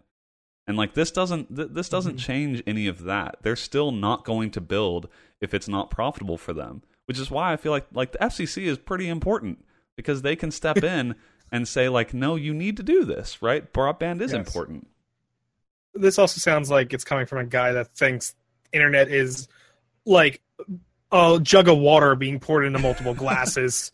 that if if we pour it all the water in, what about these little guys that don't have the big glass? They're not going to get that much water. Like uh, it seems like some guy that didn't do all of his research and just kept talking while the reporters asked him questions. To be fair, I, I don't think this man has all the information on how the internet works. I'm pretty sure he thinks someone owns the internet as well. So I, I'm gonna he, he it's this is like really dumb way of thinking, and I think it's like also one of them things where it's like, oh, it's not fair for everyone. Why should we just keep pandering to these people who can who just want more and more and more when no one has anything? And I think that's eh, that's a little bit that's touchy. That's Yeah. touchy feely stuff. That's that's your feelings getting involved in the business, and I don't think that's you know there's no place for feelings in business. yeah well i, I Yeah, think for sure. it's uh it's interesting that he would say like he would make this he would make this quote but i feel like higher having higher speed internet available just means that the lower speed internet ends up becoming more affordable over time and and Yeah, I agree. feel like it benefits everyone um, when providers are competing and speed is one of the really one of the only ways they can compete right now um, and I say com- like compete almost in scare quotes because like ISPs aren't really competing that much against each other. But I think igno- saying it's saying that these high speed connections are a novelty is just like it's uh, it's ridiculous. Doesn't give me a whole lot of faith in uh, in the FCC delivering on what their mission should be. You know, which is like to to to do right by the consumers in America. But you know, I guess, I guess that's nothing nothing too new. Um, Yeah. anyway, um, Ignorant old men. yeah, not. I mean, politics as usual, I suppose. Um, next up, speaking of uh, other, you know, in, in other business news here, uh, this is kind of a business-heavy news section. Um, but CD Projekt Red, uh, their market cap is now above 1.6 billion dollars, which makes it one of Poland's biggest companies. Uh, which I, I pulled this article because I thought it was interesting, just that I would not have guessed they were as big as they are. But a 1.6 billion dollar market cap uh, is is really significant in Poland, and uh, is actually pretty comparable to some other publishers or, or developers that you might think are larger. Um, it is a like it's ahead of Capcom. So Capcom's market cap is like a little less than 1.4 billion dollars. So CD Projekt Red in, in these terms is bigger than Capcom, um, and is like half the size of Square Enix's market cap. And I feel like you look at a name like Square Enix and you don't think about. I mean, obviously they are still bigger than CD Projekt Red, but I feel like a lot of people don't even know who CD Projekt is. But they're you know they're a, a really sizable company, um, making a really big impact in Poland's uh, business market. Um, so kind of interesting stuff. They still pale in They're- comparison to large companies like you know Activision Blizzard is a forty billion dollar company, um, but still you know little little Polish developer not not quite so little anymore. Yeah, for the number of employees and the amount of money they have, by Katie, um, is actually pretty astonishing. Yeah, and I mean they haven't put out that many games either. I mean, to be So- fair, dude, like the Star Citizen, like, like, uh, like place has double the employees and makes a little bit and is not funded at all the price of this company. yeah, it's they And they haven't definitely put out any. They definitely are impressive in that they they seem to do a lot with less. Like they, Yeah. you know, they don't have that many employees. They they put out this massive employees. they put out this massive game, but I feel like they they seem like a company that's got a pretty good focus on what they want to deliver. Um, and you know, kudos to them. Like The Witcher Three Yeah. was, was a good game. Uh, had a ton of content. They've supported it really well, um, and so I'm sure they're only going to continue growing. Uh, the the challenge for them will probably be can they keep that focus in the future if expectations are higher and they've got to put out multiple games. You know, like they may they may struggle a bit um, growing into a larger company. Yeah. But uh, but yeah, I mean they are. It's just amazing that they're one of Poland's biggest companies. Like that's uh, I don't think I would have ever guessed that if you had just told it to me. But the numbers don't lie. Uh, the, uh, the, from looking at like the games they've put out, um, they're playing it safe right now. I think. Um, you know, they're putting out The Witcher, and uh, uh, they're, they're, the they're the company that put out The Witcher, and also Gwent, and you know, they're trying. It looks like from the past couple Yeah. years, they've been sticking to Witcher-like games, and I'm kind of curious to see them maybe in the future move away from that and try like testing the waters with other things. Um, from what I look at, it's like a lot of Witcher stuff. I think Witcher's their biggest title. Oops, sorry. See you later. yeah, no, I mean Witcher Witcher Three is definitely their biggest title. Um, Yeah. but but I think they are they are making more uh, kind of more of those gamble. I say Well, gambles, yeah. but like they're you know Gwent, like they're going into a pretty crowded market with uh, with card games. Um, but yeah, I mean they're they now have the, they, it seems like they probably have a bit of the capital now to make some of those bets where before Yeah. they didn't. Um, so I'm sure we're going to see more and more from them over the next few years. I want to clarify. When I mean like playing safe, I don't mean like uh you know, it's not like uh I'm talking like uh well, how can I phrase this? They don't want to they have an audience and they know what their audience likes. They don't want to completely change the genre, go in a completely different direction where they're trying to stay away from that one title to maybe, you know, not lose the audience they have already built. Does that make a little bit more sense than I said before, I guess? Yeah, yeah. I mean, it it makes sense. But uh, but yeah, CD Projekt Red. Turns out they're uh, they're a pretty big company. Um, next up, uh, in the quick hits, this uh this humble freedom bundle. We've got to talk about this.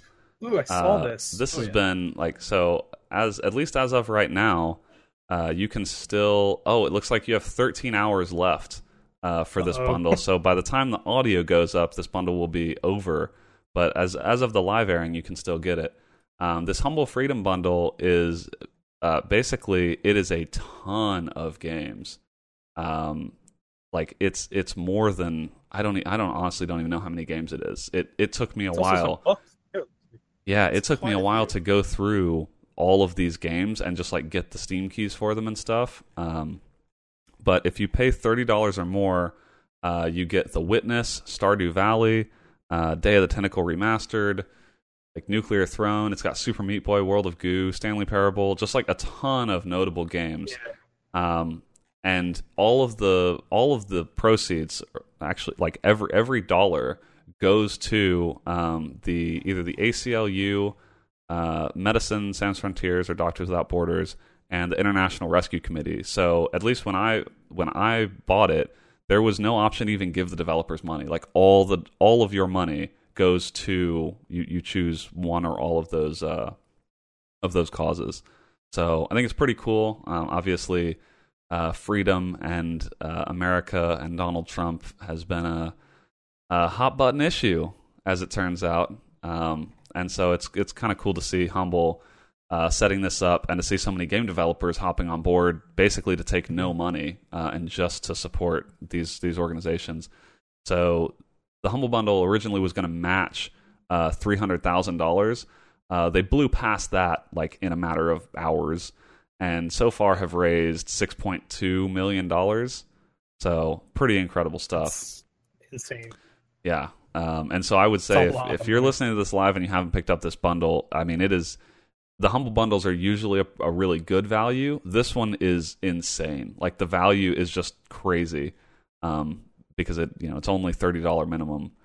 So Mhm. um, so definitely pick that up uh, if you And haven't thirty already. dollars for most of these games. Like I think Overgrowth on Steam is thirty dollars or close to it, or fifteen maybe. It's like like a lot. You're saving a lot of money on a lot of these games here. Yeah, and I mean just just a couple of those a couple of those top line games alone would would be more than thirty dollars. So, um, you know, and obviously if you can afford more, then give more. I think I I paid like forty for mine, so um, you know, it all goes to a good cause. Uh, so check that out. You've got, like I said, thirteen or so hours uh, from when we record this cast to pick that up. Uh, next up, we've got. Uh, so I thought this was interesting, um, mainly because it's just kind of mysterious. Halo Wars 2, uh, the physical release for Halo Wars 2 was canceled in North America. Uh, and I don't know how much, I mean, frankly, I don't care that much about Halo Wars 2, Oh, I but didn't- uh, I didn't know this at all. but Microsoft was going to release a boxed edition of Halo Wars 2 that apparently was going to be through THQ Nordic. And so I don't know exactly how that works or how that was going to work. Um, but they just basically decided to cancel it for North America. Um, and it's still, like, you can still get it, I guess, on the Windows Store, uh, you know, which is where you buy all your games. Uh, but they didn't give any reason. Apparently, the box version is still going to come out in other regions but it's just not coming out in North America. So So you all have to get your European friends to and your S- South American friends to buy it and send it to you. That's that's all we're saying. yeah, I guess if you were if you're really jonesing for uh, the boxed version of Halo Wars 2, um, Is you- this the collector's edition box? Are we talking about, or is this literally just a? Is it literally just a CD uh, and I like think, art and stuff like that? I think it was. I think they were going to do both, like a standard version and an ultimate version, according to what I'm reading here. But Mhm. I'm guessing they there's neither one now. If you're in America, Pretty That's odd. actually not Pretty like crazy because, yeah.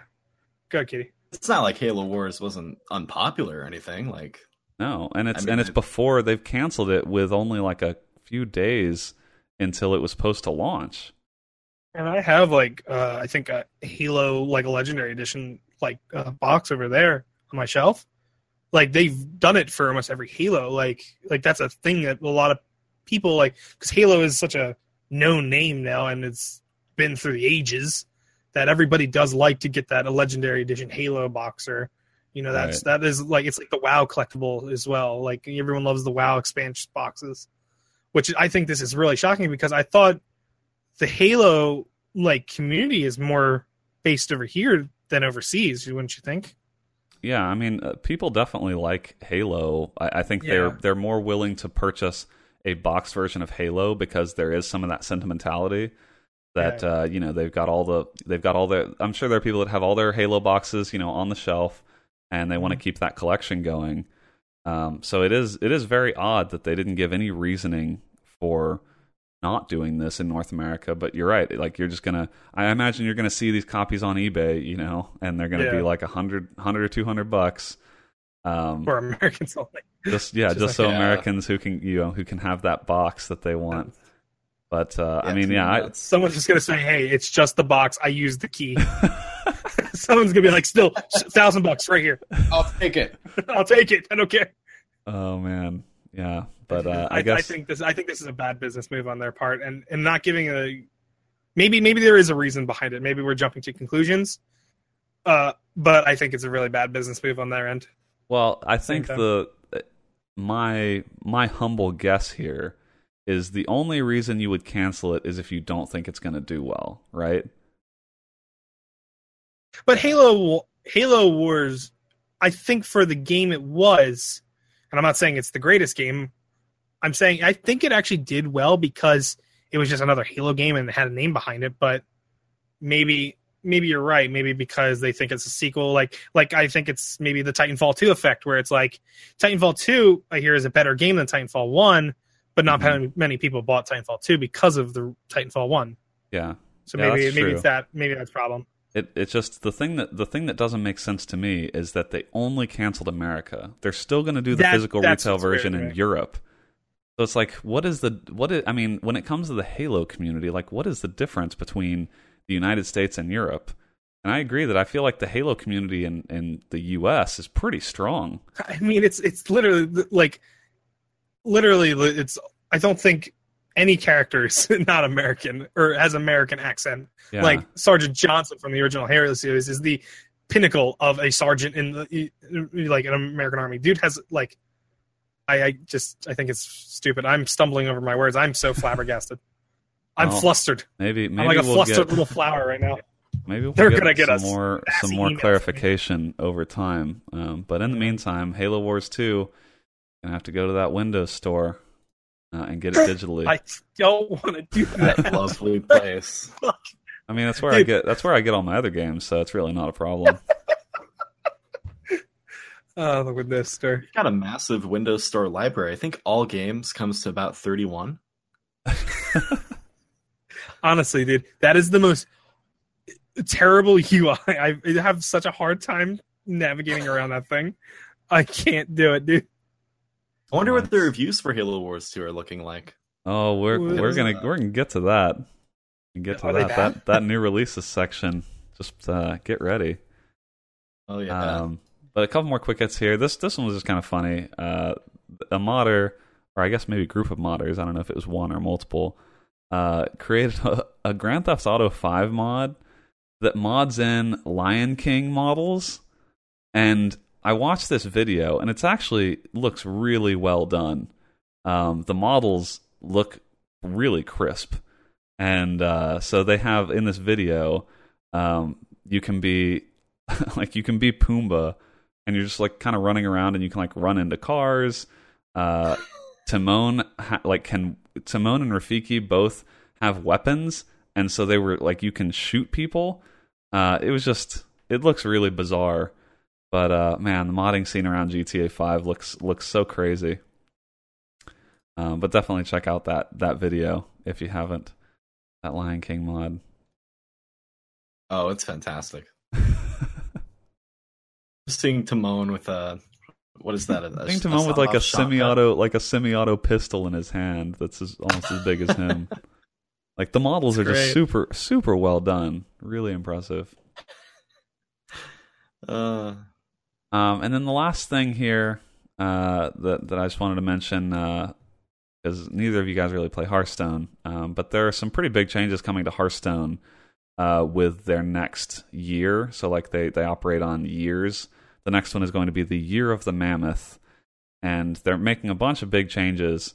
Uh, the main one that uh, that I think is interesting is they are so they they move to having the standard and wild format where wild is all the cards ever and standard is only the cards from is the original set plus the last three expansions i think and they have decided to move some of the classic cards from the original set into wild uh, which you know before they weren't planning to do. Uh, that the whole original set was available, but there are some original cards that are just too strong, um, and so they're moving out cards like Azure Drake and Sylvanas Windrunner and Ragnaros, who have been staples in the game basically since the alpha. Um, like these cards have just been so strong and have been auto includes in a whole bunch of different decks. So uh, it's kind of interesting to see because I mentioned you know playing Hearthstone right now. The meta is kind of stale. Uh, the game has been feeling a little bit stale. Like I sort of before I used to play Hearthstone almost daily, and now I'm playing like maybe once twice a week just to kind of get my quests done. So I feel like this is maybe maybe one step toward freshening Hearthstone up a bit. Um, and so we'll we'll kind of see where that goes. But I thought that was an interesting change. Um, that uh, they're also going to give everyone a bunch of dust so that they don't have to get rid of these cards, which they haven't done before. Um, before they they have not uh, like if you if you if you t- dust a card, so you get rid of it and you get dust that you can use to create other cards. Um, they're they're not going to force you to do that. They're just going to literally give you the dust for any of those cards you own that they're retiring. Um, so if you have like a golden Ragnaros, you don't have to get rid of it. They're just going to give you a whole bunch of dust, uh, which I think is pretty cool.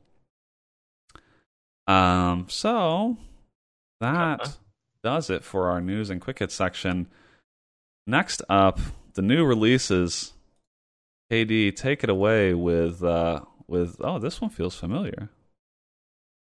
Yeah, it's uh, pr- fresh in our minds. Uh, Halo Wars 2 comes out uh, tomorrow. No, yes, tomorrow.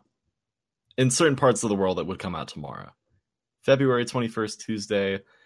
Uh, but by going through some of these uh, like Windows Store Jesus. reviews, I was just reading It's amazing because the game already has a solid 416 ratings on the Windows Yeah. Store. Crazy. Now, some of these kind of give the vibe that people like have this game. I, I see like some people have early access, and people keep talking about like freezes on the campaign. But like all games on the Windows Store, you're free to uh, leave reviews before the game even comes out. So uh, there's some gold, like this uh, this one star review that says, "Looking forward to playing after this 24 gigabyte download." And uh, Wait, are they getting their are they getting the average rating from the people leaving comments? Yeah, These that's uh, crick- you know, you know what's amazing to me. So that guy, that you, looking forward to playing just after this 24 gig download, rated it one star, right? Because of course, like you don't. I mean, why? What, downloading sucks. So like one star, terrible. But you know the crazier thing? Four out of 27 people found this helpful. Who are these four people?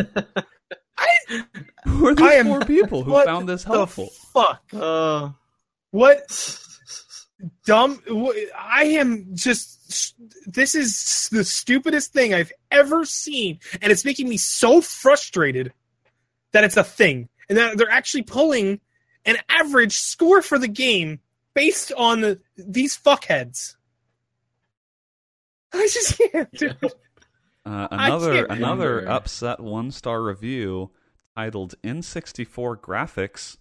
It is 2017 and the first one still looks better and is smoother. I'm gonna Damn. like I haven't played this game, but I'm going to go out on a limb and say its graphics are probably probably slightly better than what you can get out of an N64.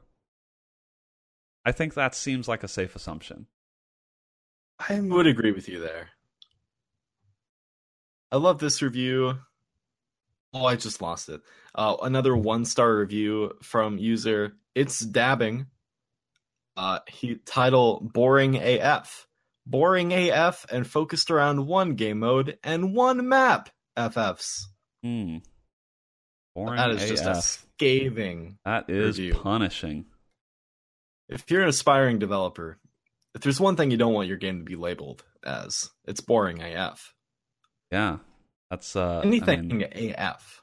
yeah, that's the. I mean, because the kids are just going to skim through these reviews, and that's going to be the one they focus on. Oh yeah. Simple and to the point. I, I, I want to. Mm, this is so. This is very frustrating. sound Well- unhappy. Let's move on to the next game. So, uh any uh any Berserk fans in this uh in this call right now? What? No. All right. I think so. This So looks like a uh, weeb game. It's it's sort of a weeb game. Uh Berserk and the Band of the Hawk is uh, a new Berserk video game from Koei Tecmo, who makes a lot of weeb games. Hmm. and they're such as Attack on Titan or Naruto.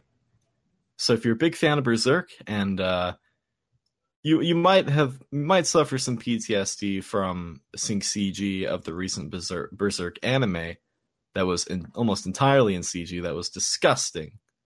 So in that regard, might want to stay away from this. But it, it looks pretty promising. Koei Tecmo, they know what they're doing. And uh, I can't really remember the last time we had a proper Berserk video game come out. So this looks pretty fun. Story wise, it's going to take place um, in between. Looks like the Golden Age arc and the Hawk of the Millennium arc. Now I don't know what the fuck that means, but that sounds pretty interesting to if you're a Berserk fan. Uh, but if you pre-order it now, uh, or, or not even a pre-order, uh, between now and February 28th on Steam, you can get 10% off. It down to 40 to 53.99. Think of all the CS:GO skins you could buy with that s- saved money. If I were reviewing this game on the Windows Store, I would give that five stars. Looking forward But- to playing, and I'm glad I got 10% off. No, you would say five stars, boring AF.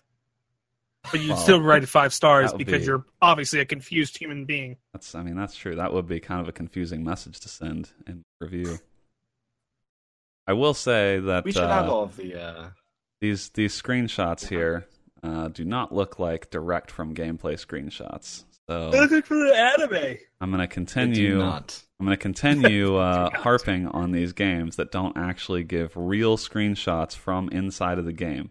Like when you hit print screen when you're playing the game, that's what I want to see on your Steam page. Not uh, not these these like artist renderings. Looks like a really poorly done Street Fighter type of game. Well, So it looks like no, the, I don't think it looks like the- anything like Street the art Fighter. style. I'm looking at the gameplay trailer. The art style looks like uh, Street Fighter. It's supposed to be like it's way coming out of a manga, and uh, it's not really a fighting game. It should have stayed in the manga Some where of, it the, like, some of the gameplay actually looks interesting. It actually the, like the, if you just if you took some of this gameplay, it doesn't look like a an anime type game to me Yeah, I- Berserk. until they get to some of the For sure. cutscenes and stuff. Yeah, I- this is what I didn't see the price. They're charging fifty dollars. yeah, it's a it's a full video game. No, It's a AAA title. no, it's not. What? Uh, well, yeah, it is. No, it's not. Not even out yet. I don't you believe don't, it. You don't know. I'm not believing it. I can't take it. Okay. Fucking weeps. Well, this next game is proves that even indie developers can master this uh, screenshot rule on Steam, while AAA companies can't even. This game is called Night in the Woods. This looks pretty. It's a debut game from Infinite Fall is the developer. It's uh, kind of a artistic, vibrant, uh, furry adventure game where you Hmm. play as a little cat, and uh, it's an adventure game, and you talk to a bunch of people and you explore around, and uh, it looks pretty fun. Looks like it might have a good story. Uh, the synopsis: College dropout Mae Borowski returns home to the crumbling former mining town of Possum Springs, seeking to resume her aimless former life and reconnect with friends she left behind. But things aren't the same. Home seems different now, and her friends have grown and changed. Leaves are falling, and the wind is growing colder. Strange things are happening as the light fades, and there's something in the woods. Hmm. Uh, I really, really dig this art style. Oh yeah, it's a it's a beautiful game, and uh, it comes out on February twenty first. Uh, one of the only indie games I've covered on this segment that includes a price before the game comes out. Uh, it's going to launch at nineteen ninety nine, and uh, yeah, high hopes for this one. High hopes for uh, any debut game from a developer, starting your history in the gaming world. But the history of this new release section is over. Oh, What? Oh, Nice one. that was fucking terrible, and I'd like to apologize to everybody listening right now. I mean, look, it's swing, you know, swing and a swing and a miss, maybe like a foul ball. You know, you hit the I ball, always but miss. My dad uh, was never proud of me. That was a miss where I let go of the bat as it was swinging behind me, and it landed on the umpire, breaking his nose. I don't think it was quite. I mean, that that sounds much worse than than what just happened here. You really need to powder up your hands, homie. I was gonna say Yeah, we uh like I when we were look, looking through the new releases section on Steam, it looked like there were about five pages of games coming out over the next week, Yeah. and it's just it's so it is so difficult So to see saturated. Like what yeah there's just so many games coming out, but it's really it can be really difficult to tell if they're any good, like what To be fair, what you should actually these- pay attention to. It's kind I of don't. tough. To be fair, most of these games that say they're coming out, they're not really games. Like they're they're not. I'm sorry. Like some of these things don't belong on here. Like they should be belong on like mini clips. Yeah, yeah. I mean, That's I why, like- that's true. Doing this, this new release section is so like I, I don't know if I'd say tough, but it's so interesting because there's so much stuff like this game Ballistic comes out on February 20th. It's this it's it's you know it's beau- it's a not a bad looking game and it talks about this story about Lord Priest Cucks seizing Scrota 2. That's this is actual titles. And hmm. then it's a ball puzzle game. and then you see things like art there's so many RPG maker games and you know Casino Noir. That's interesting, but just none of it is Oh my god, I clicked on something I see Big Fish Games. You know if you see Big Fish Games come up on the title, you've got Is it a fishing away. game? No, that's the question. No, no. but um yeah, Well, it's just doing, tough you're doing to the, doing the just- Lord's work, uh, wading through each week and these new releases for us. Oh my god, I may have fucked up. I found a game called Feminazi the Triggering on upcoming. Should I mention this? That's called My The Life. synopsis reads Stop straight, evil white males from oppressing women and minorities Ugh. and make them check their privileges. What a funny game. Hmm. How much? What a the charming, witty price? game. Want the price? Uh, no price as of yet. Oh, good, good, because they're probably contemplating. Yeah. They're trying to But, uh, that hit their target. not that not that I don't necessarily agree with some of the things they may be espousing in that game, but that feels maybe a little on the nose. On the nose, little- in the face, in the gut. Yeah, Not too, uh, not, not, too not subtle. a, not a ton of subtlety going on uh, in the title or in the synopsis there. Well, No. I think uh, that is a good time for us to move to the viewer questions. Uh, if you have questions for us, you can send them in each week. Uh, when we before the podcast, we send a, a call out on Twitter for questions, and you can tweet them to us or uh, shoot us an email at community at kbmod.com, uh, and we might answer your question here on the cast. First question, pretty simple, and actually, I'm I'm glad that we included this one uh, because it relates to our our conversation earlier on the cast. From Poff underscore thirty three, he asks, "What is the worst condiment to happen to food?" Now we've talked about, uh, I think we've talked about condiments we like before. I don't know if we've talked about the worst condiments because that's actually, at least for me, kind of a tough question. I like a lot of different condiments. Yeah, we've already we already determined your palate's kind of messed up. I mean, I, Mm. look, I'm a I'm a pretty flexible guy when it comes to food. Um, there are things that I don't necessarily prefer, but there's not a ton of stuff that I hate, like that I really won't eat. Uh, I don't like relish. I think relish is fucking disgusting. Mm. Relish. So is that Um, you mean like a like a sweet relish, or do you just not like pickles? Like, do you not? Because there's a lot of different types of pickles. My whole thing is I get confused about pickles. That's where my uh, confusion comes from. I never knew a pickle was a cucumber, and I don't like changing. I don't like science changing the taste of food, so I kind of stay away from that. So are you Okay. are you opposed to the taste or opposed to the process by which it gets created? I don't like abusing food in the way that I think more or less the process because if a cucumber wanted to grow itself as a pickle, it would have grew itself as a pickle. Wow, that's um, that's a that's a pretty deep, nuanced viewpoint about uh, relish that I did not I did not expect.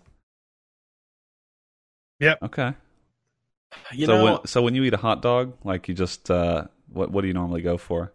Uh, I dot you. You have to do it preferably. You dot ketchup, mustard, ketchup, mustard in little dots. Um, Okay. the only the reason I do this is there's an episode of Rugrats where they all have their hot dogs, and that's how they're prepared. And from since I remember, I've always loved that episode of Rugrats, so I do my hot dogs that way. Okay. and if they're not done that way, I won't eat a hot dog. wow, okay. Well, that's I mean it's, that's kind of endearing, but not refusing to eat a hot dog if it's not done in that exact way feels a little If it's extreme. not done like the if it's not done like the Rugrats eat it, I won't I won't eat it. But why? Like, do you do you have a problem with just putting ketchup on one side and mustard on the other? Because Yeah, that's, what the fuck. No, that that, why that gives you an even distribution of ketchup No. and mustard with each no. bite. An even distribution of ketchup and mustard is dotting it individually, and what you do is then you get a perfect mixture of ketchup and mustard on each bite. If you do it, you risk the endangerment of the hot dog and the flavor of the hot dog because you don't get you get a taste of ketchup and mustard and then it covers up the bread and the hot dog itself. What you need to do is you dot it. You take um maybe like a spoon or something small like a little teaspoon like a salt spoon like and you dot ketchup dot mustard dot ketchup dot mustard. That's it. There's no argument here. So you mean My like on the sides or down the middle no, like the on dog? the dog. On the dog, down the middle. Hmm, okay. All right. I mean, look, we've all got our preferences. Uh, I feel like Mine that's mostly right. I feel like that's a little that that distribution is going to be uneven. Um, but you know what? I, I I have not tried my hot dogs that way, so I will defer to you, as it sounds like you only eat them in the circumstance that you are able to dot in in that method. I have my hot dogs prepared perfectly. Okay. My dog. Well, And I, if they I- split open, if they split open, I won't eat it. really. So you won't eat you won't eat like a gourmet dog that like comes split in half. No, that is that is sacrilege Really? for one because it- it's been mutilated.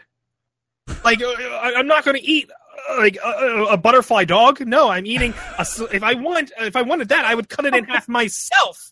I wouldn't have the chef slice my dog down the middle. I would do that myself. I'm not an incapable. so you don't being. Have a like problem with the mutilation of the hot dog. You just don't want someone else to do it for you. Yes, I am a grown man. I can do it myself. You don't mutilate my dog unless I ask you to mutilate my dog. Oh wait, that's it. No, I mean I mean my hot dogs, not That could be taken Guinness. out of context. yeah. That could be taken way out of context. Hmm. I gotta say, I mean, I I I have no problem with a good butterfly dog, and if a if a chef wants to do that for me, I mean, he's just taking one step out of the process. So I'm I'm fine with that. And you get and you get one more spot to put like some sort of topping, right? Because you can put. I, I generally will do like a ketchup on one side, and I'll do mayonnaise on the other. Mustard's fine, but I, I usually do ketchup and mayonnaise, and then like you could do you could do relish right down the middle of the dog in a butterfly dog. Ew, that's disgusting. that's disgusting. Why? Oh, relish is relish is great. I I really, but I mean, but I like, I relish in your relish. but I, I really like pickles and stuff. Like I like just about any type of pickle. So Yeah, you like good. your you like your you like cucumbers that have to be dipped in a bath and soaked for hours and days and even years for your enjoyment. I mean, I'll you be honest. monster. I'm I'm not that concerned about the plight of the cucumber. You're a monster. the plight of the cucumber. Hey Ad, what is uh what is your worst condiment? Uh, I mean, this is probably gonna With the divide a lot of caveat that you have never tried sour cream and thus cannot rate sour cream from best to worst. Oh, don't worry. Well, You I've- can say I've got guac. an answer. no, I don't think it'd be guac. But um, I absolutely hate mustard. really? Okay, mustard Yeah, I feel I like is pretty divisive. Yeah, I don't know. I, I, Yeah. I don't mind honey mustard. If, honey mustard, if done right, if it leans more towards honey than you know, really, really bitter, spicy Okay, mustard. so you don't like a sharp like a Dijon mustard or something. KD's No, like- just- KD's like, I like honey mustard, but if there's like literally no mustard in it, then I like honey mustard. basically.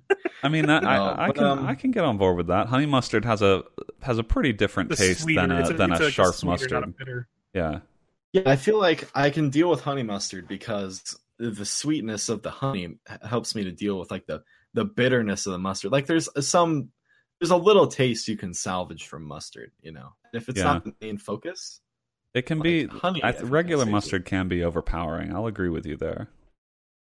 Uh, I think too much mustard, yes, is 100% overpowering.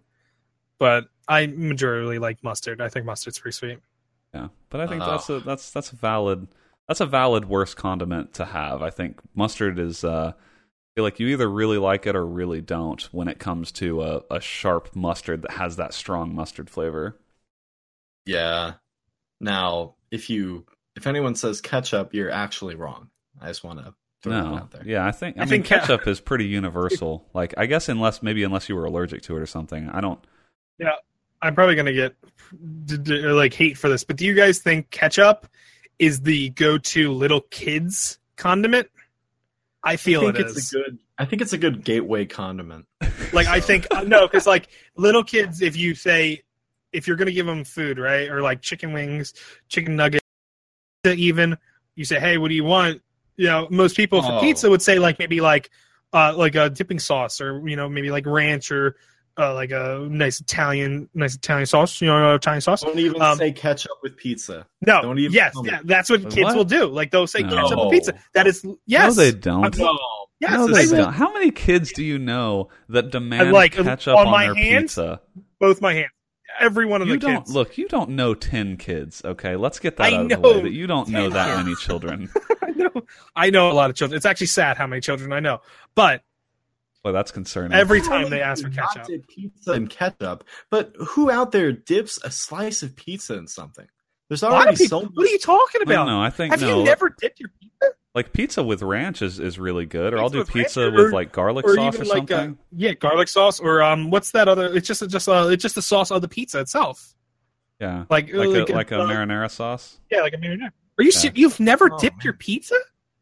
No, but Dude, you now gotta- Dude, I I, miss KD. Where the fuck have you been? You gotta Like- you gotta try. You gotta do pizza and ranch. Like I actually think that's. Okay, I really like pizza with ranch. no, I think about that. I can't.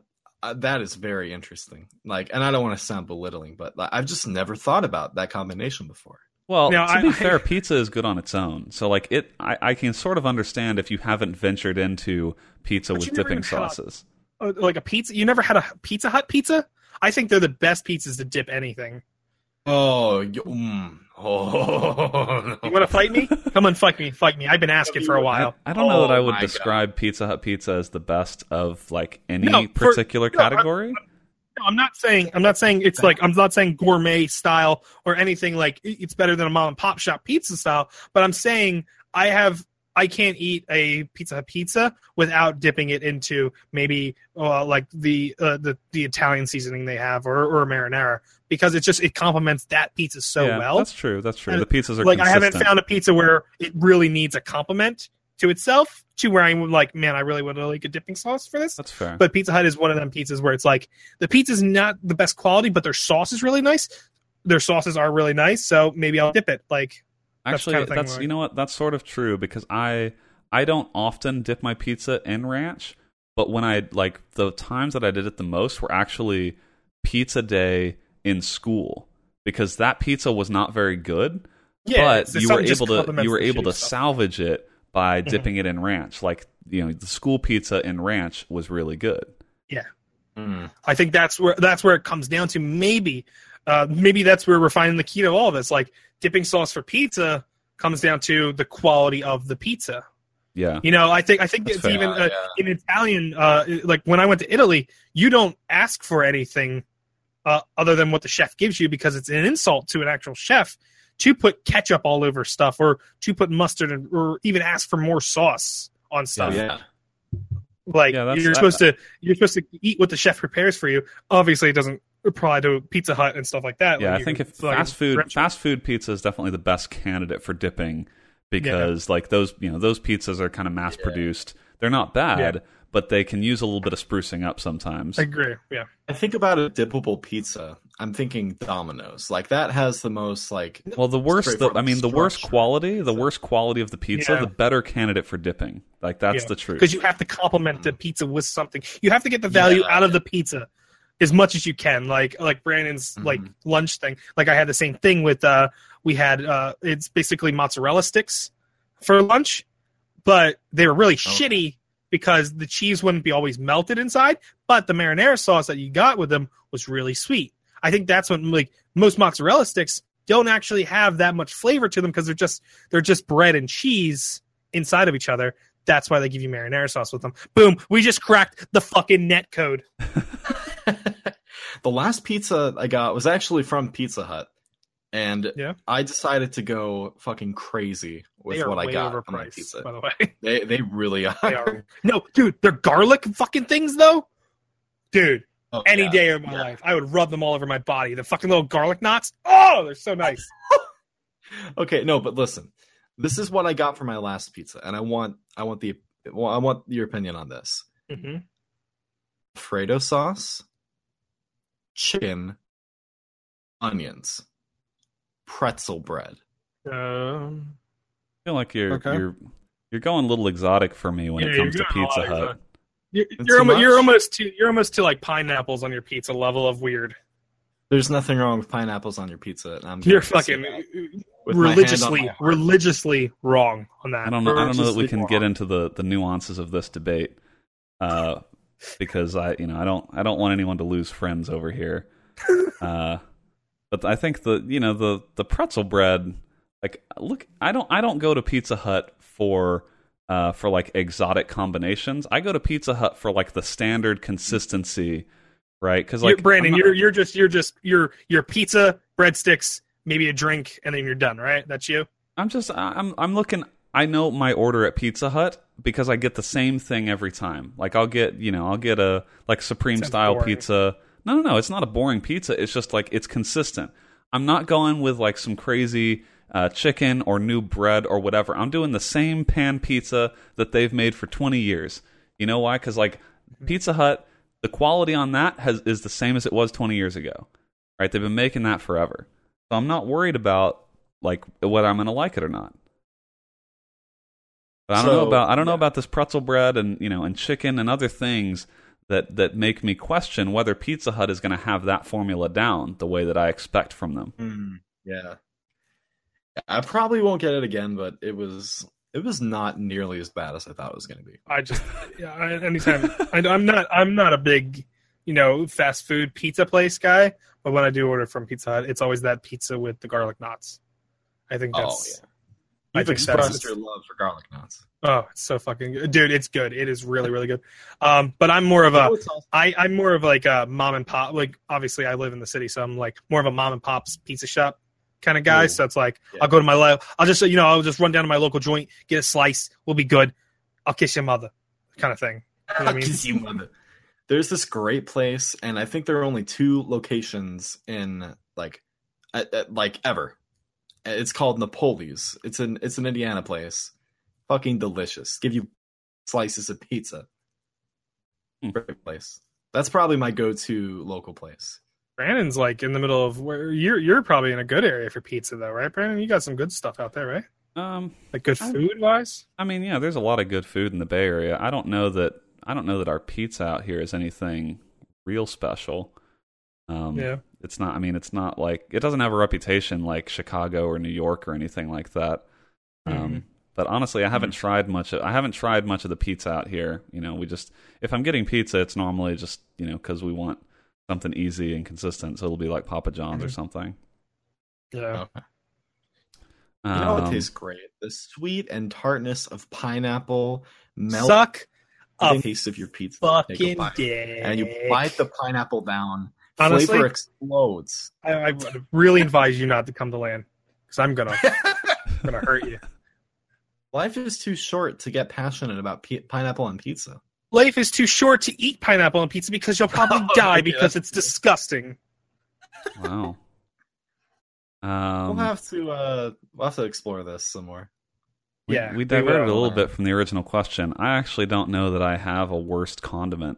When I think about worst Oh, what's condiment, yours? Like I think about pretty esoteric stuff. Like I'm thinking about like fish sauce or something that's not I don't know that you don't really put on many things. Fish sauce. yeah, sauce? that's. I mean, that's what I mean. I don't. I don't know. Oh. I don't. I honestly, there's not a condiment I can think of offhand that I universally don't like. Um, I'm not a huge fan of, say, yellow mustard, but I like a lot of other. I like a lot of mustards. I like a lot I, honey mustard. I like maybe a sharp Dijon mustard with ham. Um, I don't. I just don't love yellow mustard. The actual, you know, the the boring thing in a tube.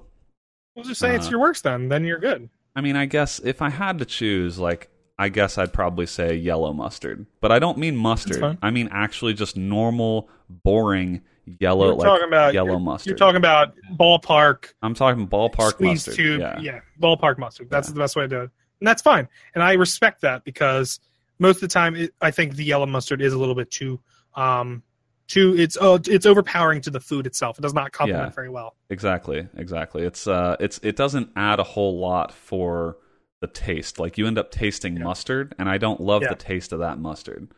Um, Yeah. Mhm. So I mean, I don't know. Worst worst condiment to happen to food would be stronger than I feel, but you know, I'm trying to answer the question as as reasonably as I can.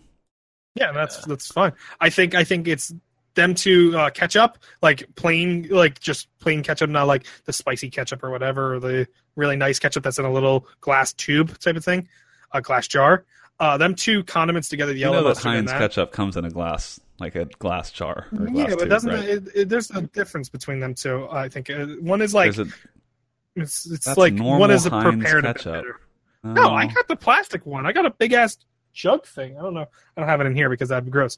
Um, but it's like a big ass ketchup jug. is the same in a glass, like a glass version and a so. plastic version. I don't think. I don't think. I think it's definitely gourmet ass.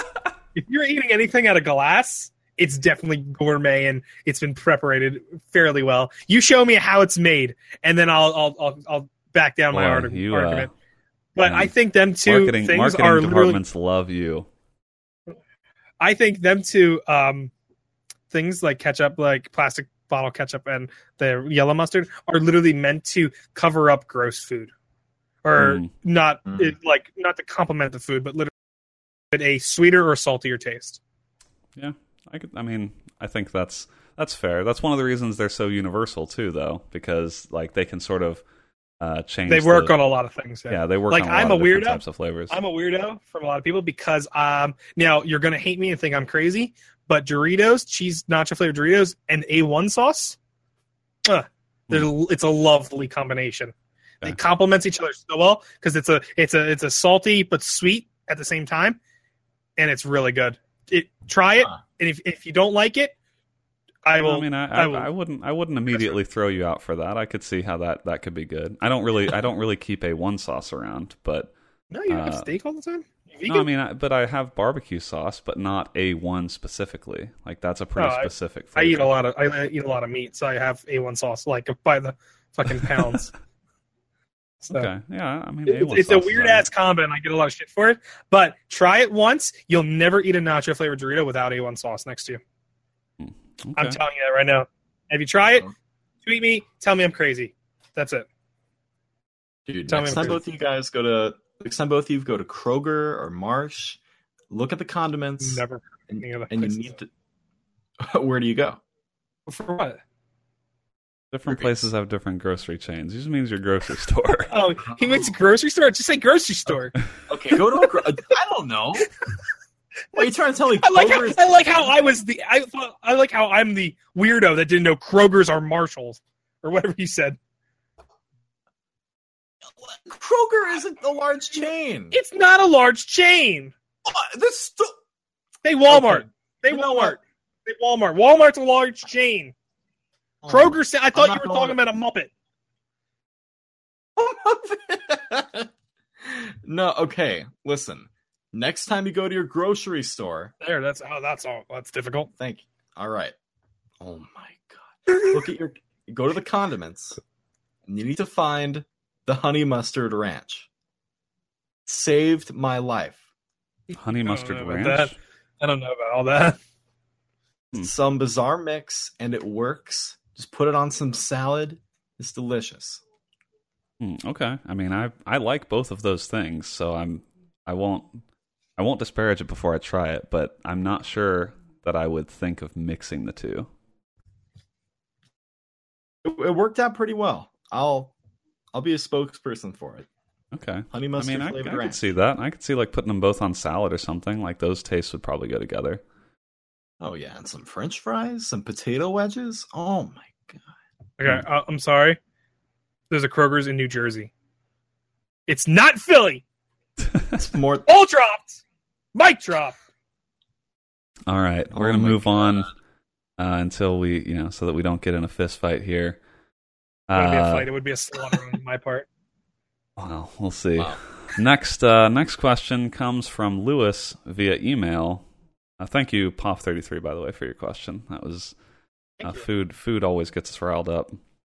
Uh, next question comes from Lewis via email. Uh, he writes us a, a little preamble here. Uh, greetings from the Midwest to all of you. I've been a fan of the podcast since hearing John talk about it back in the YouTube glory days. Uh, you have provided countless hours of laughs and entertainment through both school and long hours at work for years now, and I can't thank you all enough for it. When I started, when I first started listening to this cast, I was a strapping young lad who had the luxury hmm. of a generous mother who allowed me to live at home for no expense past high school. I have since moved out on my own and learned to appreciate the value of a dollar. I personally don't have a ton of expendable income and find myself being very skeptical and cautious when buying games. Therefore, my question for you gentlemen is what defines the value of a game to you? Is it as simple as being fun? Is it how much time you were able to get out of the game? Or is it something completely different altogether? Thank you again for all the laughs and memes over the years. Sincerely, Lewis. Lewis, this is one of the best questions I think it is a good question. we've ever gotten. And I'd like to thank you personally for that. Good job, bro. What a Uh, goddamn great question. This this is so like in my this is so relevant to me right now because I'm thinking about Drakengard 3, you know. Like what what is what is the takeaway? You've been from thinking that? about it the entire cast.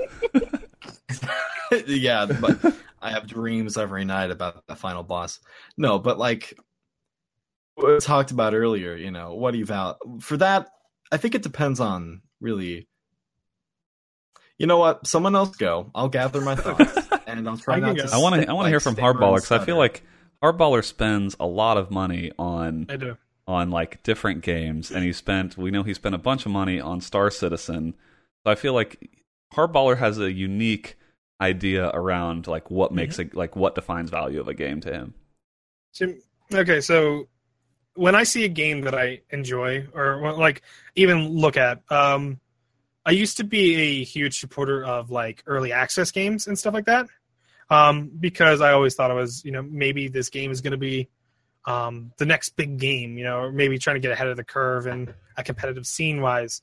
Um, but then I've recently taken a step back from that, and more it's more about the development of the game to me, and I look at when I'm making a big purchase for a game, like most of these games, obviously, you know, it's sixty dollars It's not the ideal title for a game anymore. It's you know that's the default game, but now it's like now you got a season pass, now you get all this DLC in the next few months.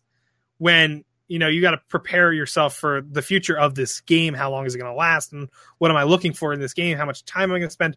My whole thing is, am I going to have fun in this game? Do the devs care about this game? Do the devs care enough about this game to keep it alive, even if there's problems with the game. Time for it. Like um, my whole thing that broke my No Man's Sky hype train was the devs don't give a shit about it at this point in time. Like I don't Mhm. think there's any updates coming for it that I know of that are gonna fix the game. Just add more content to the game when that game needs to be fixed. That's pisses me off when I see that shit. So when I look for a game and how I can tell if I'm going to spend the money, like it's all about the time I'm going to put into it, and if I'm not going to be the only one caring about this game lifespan kind of thing. If that makes sense. Yeah, Mm. that, that makes sense to me. I think uh, I'm, my philosophy has actually come to be something kind of similar to that, uh, in that I want to spend. So there's there's sort of two categories in which I I will purchase games or or like really consider buying games, and the first one is if it's a if it's like a great single player game, um, and it doesn't have to be long. For me, it's not the amount of time I get out of it. It's just it's sort of a, a combination of the price point and the you know whether people say it's a great experience. So like say for instance resident evil 7 a lot of people have said that game's really good. Um, and it's like okay Mhm. but is it $60 good for me? Like is that is that going to be so impactful to me that it's worth $60 and a lot of times for single player games for me the answer is no because i don't i don't care about playing them right when they're fresh and new um, and Mhm. so I'm willing to wait on that experience. Uh, like the single player game is going to be just as good a year from now as it is today. So I'm usually willing to wait on single player games, and then I buy them for a value that I know is going to be good. Like Resident Evil Seven for like twenty or thirty dollars is clearly like going to be a great value. I think in that example. Uh, but for multiplayer games, uh, my part of this probably comes from uh, the fact that I spent a long time playing Tribes Ascend, uh, which is a which is a great example of a game that like I spent a ton of time playing and getting good at, and I really enjoyed that game, and I don't regret my time spent with that game. However, like no one is playing it now. The game is basically completely dead for all intents and purposes. And so the money that I spent in that game, like the skills that I got, the money that I spent is worth nothing now. Like I can't enjoy that game anymore. So when I'm looking for multiplayer games to invest my time in, it, I want a game that's going to have a player base and a lifespan. And and I think more and more that's what other people are looking for from what I can Mhm. tell. Like when you were talking about Rainbow Six Siege, um, that's one of the things that makes me maybe want to get into that because when I can see that that game's actually going to be supported for you know for a Mhm. while, it makes me want to invest time in it. Um, and I, I've mentioned this I think on a previous cast that uh, like I've spent money on League of Legends, and I don't really play League of Legends right now, but I don't like that's fine because I still have the skins, I still have the money sitting in my account. If I decide to come back to League of Legends, I'll be able to use that that skill, that that currency that I've acquired, all of that. And League of Legends is going to be around for a really long time. So I feel a lot more comfortable spending my money on a game like that that I know is going to be well supported, and I'm a little more hesitant to spend money on games that are unproven. Um, and that's kind of like that's sort of the philosophy that I that I follow these days. Uh, I, I I 100% agree with you. Um, my whole thing is just like, see, I don't spend any money, and uh, obviously the person asking this question could be completely different than me. Most people are. Um, I'm 100% not a fan of single player games. I just don't get any enjoyment out of playing alone, more or less. Mm-hmm. And I don't have the mental capacity to understand complicated stories. I think it comes down to. So Mm, I'm say. more or less. My, funny mm, uh, mm. shots. Uh, my more my whole thing is like it's all about the player base. Like I know I'm. I, I, I make fun of uh, a couple people because they like Titanfall 2, and I'm not gonna shit, I'm not gonna sit here and say Titanfall 2 is a bad game. I played it in the last beta and it happens, and it's probably great. It's probably still gonna get better. But do I see that game having a fan base? Maybe in the next one, but I don't see that game being anything that other than it is is a sequel to make another game better. You know what I mean? The original game, like it's just an apology for the original game. KD, have you But- uh, congealed your thoughts? Yes. And, uh, let think. And this answer isn't really like the end all be all for me because I'll still play, you know, like Rocket League. You know, as far as value goes, twenty dollars for infinite enjoyment out of that. As far as as long as there are people playing, but the main thing when it comes to like how valuable a game is for me, I want something that uh someone has put thought into and that someone has had a clear idea of something they want to bring to life in something. Like for example you know you've got bloodborne. That game is just a pure artistic vision that someone had like perfectly put into a game. And uh, another example is like soma it's an excellent story that's been like so fully realized even if you know the game itself is pretty lackluster. Uh i mean i'll when it comes at the end of the day for me i, I want to be told a story. I want to know what's been going on in someone else's head. I want to know what someone else was thinking because like all of these games are ideas that someone else has had. And i just want to and that's like that is very valuable to me. So things like bloodborne where it's absolute insanity that someone's come up with all this for example is uh, that that's like my main and the same thing you know with Drakengard 3 like no other game has made my heart beat as fast as when I get 6 minutes into that final boss song and I'm struggling to focus as hard as I can on the music. Like that's what I live for. When it's like the idea of putting someone through that or like having giving someone an experience that's where the value comes from to me is like the experience of a game basically is most important to me Yeah, like that that sounds exactly like what I what I thought you would say here is I feel like you I feel like you find value in in a lot of different places, and sometimes you take. Uh, I feel like sometimes you take risks that I wouldn't take when Yeah, trying a game here. or something, but Mhm. you sometimes find you find those gems um, that you would only find if you give certain games a shot. And I'm a little I'm a little more uh, conservative when it comes to Yeah. trying games like Mhm. that. my whole thing is like if I if I find a game that I'm gonna like and enjoy, I'm one of the people that will full heartedly invest into that game. Like I I have a bit of a problem there. Um, like CS:GO, I've spent too much money in, and like Rainbow Rainbow Six, I'm getting to that point where it's like I'm looking at skins in the game, and I'm like, you know, thirty bucks isn't that bad for all these skins I get. You know what I mean? you know, I like I'm only play I'm playing. I've, I think I've done like I put like sixty hours into Rainbow Six now, and I'm getting to that point where it's like I, I could I could see myself spending a few bucks on some some costumes because they have costumes in the game, where it's like you gotta get to that point of where you know you like the game and you know that you think the game's gonna last, kind of thing. Like oh god, the Diablo auction house almost killed me. Oh no. Yeah. That almost that fucking that place that was not a fun time.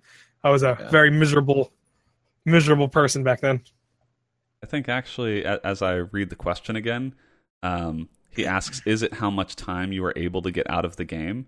And the way I read that at first is, I don't think you know, so, like, do you no. do you value a game that's twelve hours more than a game that's eight hours? And my answer to that would be no. But actually. Another way you could read this question is like, yes, I value how much time in you know in years I'm able to get out of the game. Like, I value how much time uh, in real time, like years that I will be able to get out of that game and come back to it later on. So the value that I Mhm. get out of a game like, say, Rocket League or League of Legends or Counter Strike is going to be so much higher because I know that whatever time I put into those games, those games will still be around in several years. And so if I spend money on them, if I buy skins or if I do whatever, like I'm going to be able to make that money go a really long way because of the Mhm. game's longevity. So it's kind of it's interesting. I I read it a different way when I first I first answered, um, but actually it sort of is how long I'm able to get out of the game, just not like in terms of hours, but in terms of the time that that game will be relevant. But I think that game that, that only that statement only applies to a multiplayer game though. Really, can't you For say the- that? yeah, yeah, no, that's For the most true. part, because a single player game, maybe yes, there's there's DLC to it, but I I can't stand, and I I'm probably being very pessimistic here, but if a if a if a company makes a single player game without a multiplayer like uh and charges a full price game for it, I think that's very annoying to me. And I know it takes a lot of time and a lot of effort, and people need to get paid to build these games. But if it's to that point where you're charging sixty dollars, like uh, like uh, games that just come out with a single player and that's it, like The Witchers and stuff like that. Yes, it's a great game, but am I gonna play this game for years ahead of the time to, you know, or even get that money back, like by playing the game? Before the DLC comes out, or or is this game just going to end here, like after a twelve hour play? Witcher, I don't think that's a good example because that's a good game with a long story, but you know what I mean, like Yeah, certain no, I- games I think price themselves too it's definitely too high on the different chain. for for single player versus multiplayer um, because I think the value proposition of of those is so different.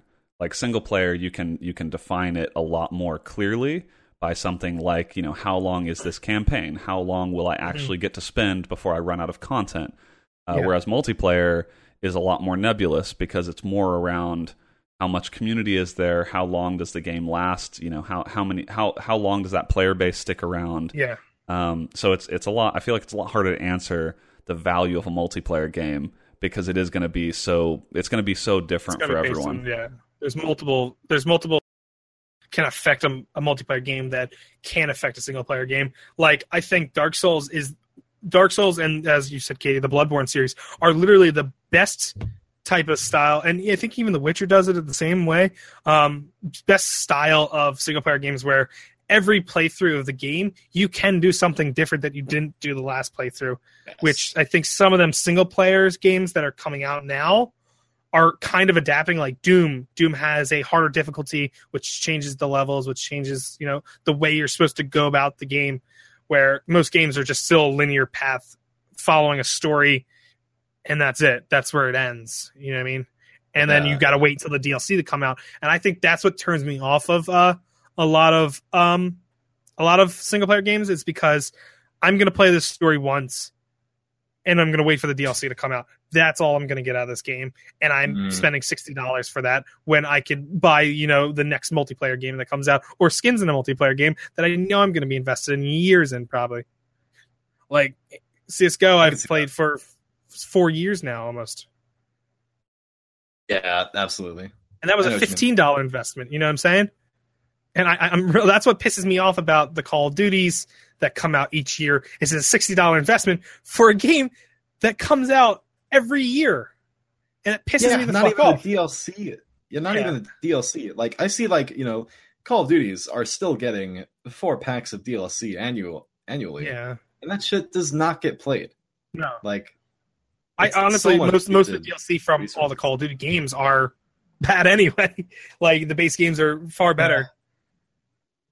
And then That's- there were a couple uh, packs in Black Ops 3 that had some really good maps, but it's such a shame because none of those are going to see, you know, prime time, you know, Yeah, they limit themselves though. They limit themselves Yeah. because they they limit themselves behind a paywall, which is really fucking frustrating to an extent Exactly. of a multiplayer shooter where you shouldn't you should give the players the maps, but maybe restrict them on uh something else, like not game breaking like that, like Yeah. where you're either in a full DLC lobby or you can't play it because someone's missing the fucking DLC. Yeah. Like that's what pisses me off about them games. It's not the games are bad themselves. That's a whole different topic to talk about. It's Call of Duty to print money at this point, not a lifespan situation. Like I'm pretty sure they hate the original. They hate how Call of Duty 4 is now, uh, because people still play added- that. They added fucking supply drop weapons to Call of Duty 4. There's It's- like an automatic shotgun now. Uh, I, I think I think it's I think it's a, a very frustrating thing, and I, I I don't like the way these big name titles, and it's really fucking annoying because even though Call of Duty did bad this year, it still made a fuck ton of money and it's going to make it more fuck ton of money. And I really hope that this next Call of Duty, and I'm not going to buy it. I'm not going to pre-order. I didn't pre-order the last one because I knew it was going to be a train wreck, and I Mhm. knew it was going to be a train wreck because of how the devs were acting about the add-on of the remake of Modern, the original Modern Warfare. I knew how they were acting about that game because they wouldn't sell them games separately. They wanted you to buy their new title. There's Like- no confidence in. in Yeah, there was no confidence. That was that was 100% a blatant like, "Hey, this game's going to suck, but you want our better one?" And that one even sucked. like you're And spitting in the face of your community. Like honestly, you've fallen so far down the fucking game deving ladder that you are just just insane anymore. Like honestly, if all these studios just stopped doing this yearly release shit and made a very good game, that's it. You're done. You've made a good game. That's what you set out to do in the beginning. But they won't do that because the power of money talks. And uh, let's say, you know, they make a base Call of Duty game that's really good. That shit is going to last purely Mhm. two, three months tops.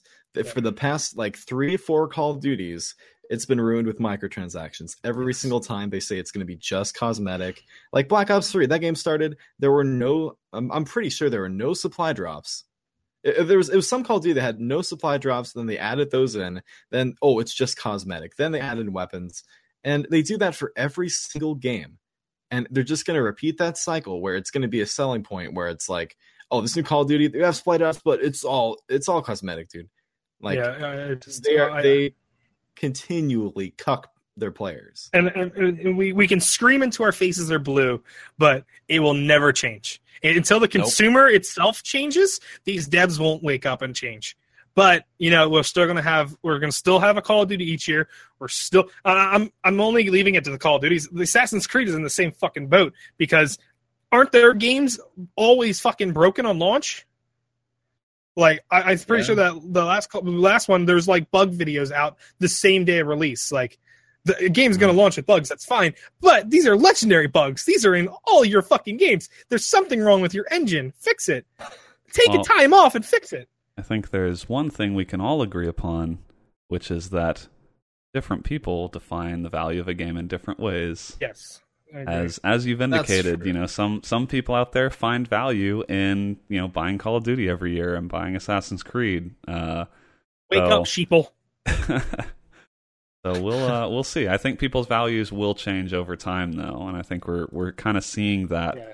now with you know, like you mentioned, Call of Duty. Like the sales were down this year. I think people Oh. people's value does change over time, and they're maybe looking to get something different out of uh, out of the games they purchase. So I do I do think this year has woken a lot of people up to that annual kind of game style and maybe it's hit the devs like the devs obviously seen something this year with the big hype over Battlefield 1 like I think the newest Call of Duty is actually going back to the roots mm, of like yeah, we talked World about War that II. on last cast or the one before. Yeah, so I think, I think, I think most of these devs are actually seeing that times are changing, and maybe maybe this old way of doing things isn't going to work out in the next ten years. Yeah. But we'll see. We to, it's all it's, it's all waiting game at this point. Well, thank you very much for that question, Lewis. Uh, an Lewis. Excellent question. Also appreciate the kind words. Thank you for being a longtime listener. And uh, if you have questions for us, like I mentioned before, you can uh, tweet us when we call out on Sundays, or you can shoot us an email at kb, uh, community at kbmod.com. Uh, but now we're going to head into the final section here, our iTunes podcast review of the week. And before we get into it, you might be wondering, huh, iTunes Podcast Review of the Week. That sounds interesting. How can I be featured in a section like this? And the answer is it's very easy. Uh, do you know how to get featured in this section? Uh, you just got to go to the iTunes page and leave a comment and rate them five stars. That Right? sound that sounds pretty easy to me. That's I could do it. Yeah. I mean, navigating iTunes maybe not super easy, but if you already have iTunes, just like give it a try, right? Give it a try one time for us. Uh, all you have to do is go write us a review, leave us five stars because that is the rating we deserve, and then share something with us. We've had many, we've had poems, we've had uh, scathing opinions about this cast and how wrong we are, and all of that is completely fair game. Uh, the only thing we care about is that five star rating. Uh, so last week, uh, I'm not going to read this. I'm just going to tease that uh, we had a Morse code review from last week, and Oh. uh, someone, someone, love to read it. some brave soul went and uh, translated it for us, and it is quite enlightening. But I'm going to save it, uh, and I'm going to ask you to. You can come join our Discord uh, and come hang out, and we will share it with you there. Um, so that's a that's a nice little. We're we're holding that one back uh, to to get you to engage. You know, as the kids say, looking for that engagement. Um, but so we did that. That was a pretty good review, uh, as it turns out. Uh, but we have a new review this week, uh, so thank you for that. Uh, this review actually is is you know very very near and dear to my heart. Uh, the title is called "Brandon is Right." A good title by uh, it's by Cat Fondler sixty nine. That's uh you know of course Cat Fondler the first the first sixty eight I'm not quite as fond of, but the 69th one I'm a fan. Uh, and the the body of this review here is pretty simple. He says Brandon is right. Bowling hurts after two games. So there you go. And I mean, I, you know, he's. I, I'm glad that someone else can confirm that bowling does hurt after two games, and that I'm not crazy here. Uh, that my thumb can only take about two games of bowling before I got to give it up. Oh, hardballer, do you bowl at all? Uh, I used to, but not anymore. It kind of bores the fuck out of me. He's not that's- hard bowler. Uh, I do just now. Now all I do is just now I just do X arm. Okay. It's basically you get your arms tied together with a man of equal strength, and then you fight. You fight like MMA style, but you also have to win an arm wrestling competition. How, how on earth does that relate to bowling? I don't know. I think it's just a better sport. Oh, okay. Well, I uh, I, I I think I liked KD Zen's little joke about hard bowler better. Yeah, I know. I I, I heard it. It very- yeah, I just wanted to skip past it. Uh, well, thank you for that review, uh, Cat Fondler sixty nine. Oh shit! I didn't even hear his name. Fucking hell. Like I mentioned, uh, if you want to leave us a review, uh, we might feature your review in a future episode of the podcast. So please do uh, go and leave us a review on iTunes, um, and you know, maybe we'll we'll engage with you here on the cast. Yeah. Uh, but I'm afraid this engagement is over. Uh, episode 266 in the books. Thank you, Hardballer, for joining us. No problem. Anytime. I Uh, love it. Thank you. Thank you, KD Zen, as always, uh, for trying guacamole and uh, and generally offering good opinions outside of your specific guacamole preference. And uh, Okay. thank you for you, the viewer, for coming and joining us. If you're here uh, live, I'll do some some quick plugs. We do this podcast live every week on our Twitch channel. That's twitch.tv slash kbmod. So if you're not following the channel, go follow. Uh, we do some other content too, but the podcast is live every single week on the Twitch channel. Uh, obviously, check out the website, kbmod.com. We post the audio version of the podcast uh, every week on there, as well as a lot of other content. You can follow us on Twitter at kbmodgaming is our account there. We've got a Facebook page, facebook.com slash kbmod. And uh, like I mentioned, we have a, Discord uh, where you can come and hang out with like-minded folks and play some games together and uh, you know hang out and meme a little bit perhaps so uh, check out our discord i think kbmod.com slash discord will take you there and uh, you can follow all of us on twitter uh, kd is at kdzen18 because uh, the first 17 were already taken that's at kdzen18 uh, i believe Regrettable. hardballer is at hardballer25 Yeah. yeah, because uh, so not not one through twenty four. That he's the twenty fifth hardballer No, I'm the 25th. at hardballer My- twenty five, That's 24. and uh, I am at volition. That's V O L one, the numeral one, V I O N. You're Uh, number thank one. you. There's no pun for you about the previous. He was number one. I was, I was so early that I put it in the middle instead of at the end. Damn. Ooh. So think about Should have that put one. a zero for the O also. Yeah, see that? Well, that would have been forward thinking, wouldn't it? But at the time, I was just I, I didn't give it enough thought. Clearly. uh, but thank you, gentlemen, for joining us, uh, and we will Anytime. see you next time, same time, same place for episode two hundred and sixty-seven.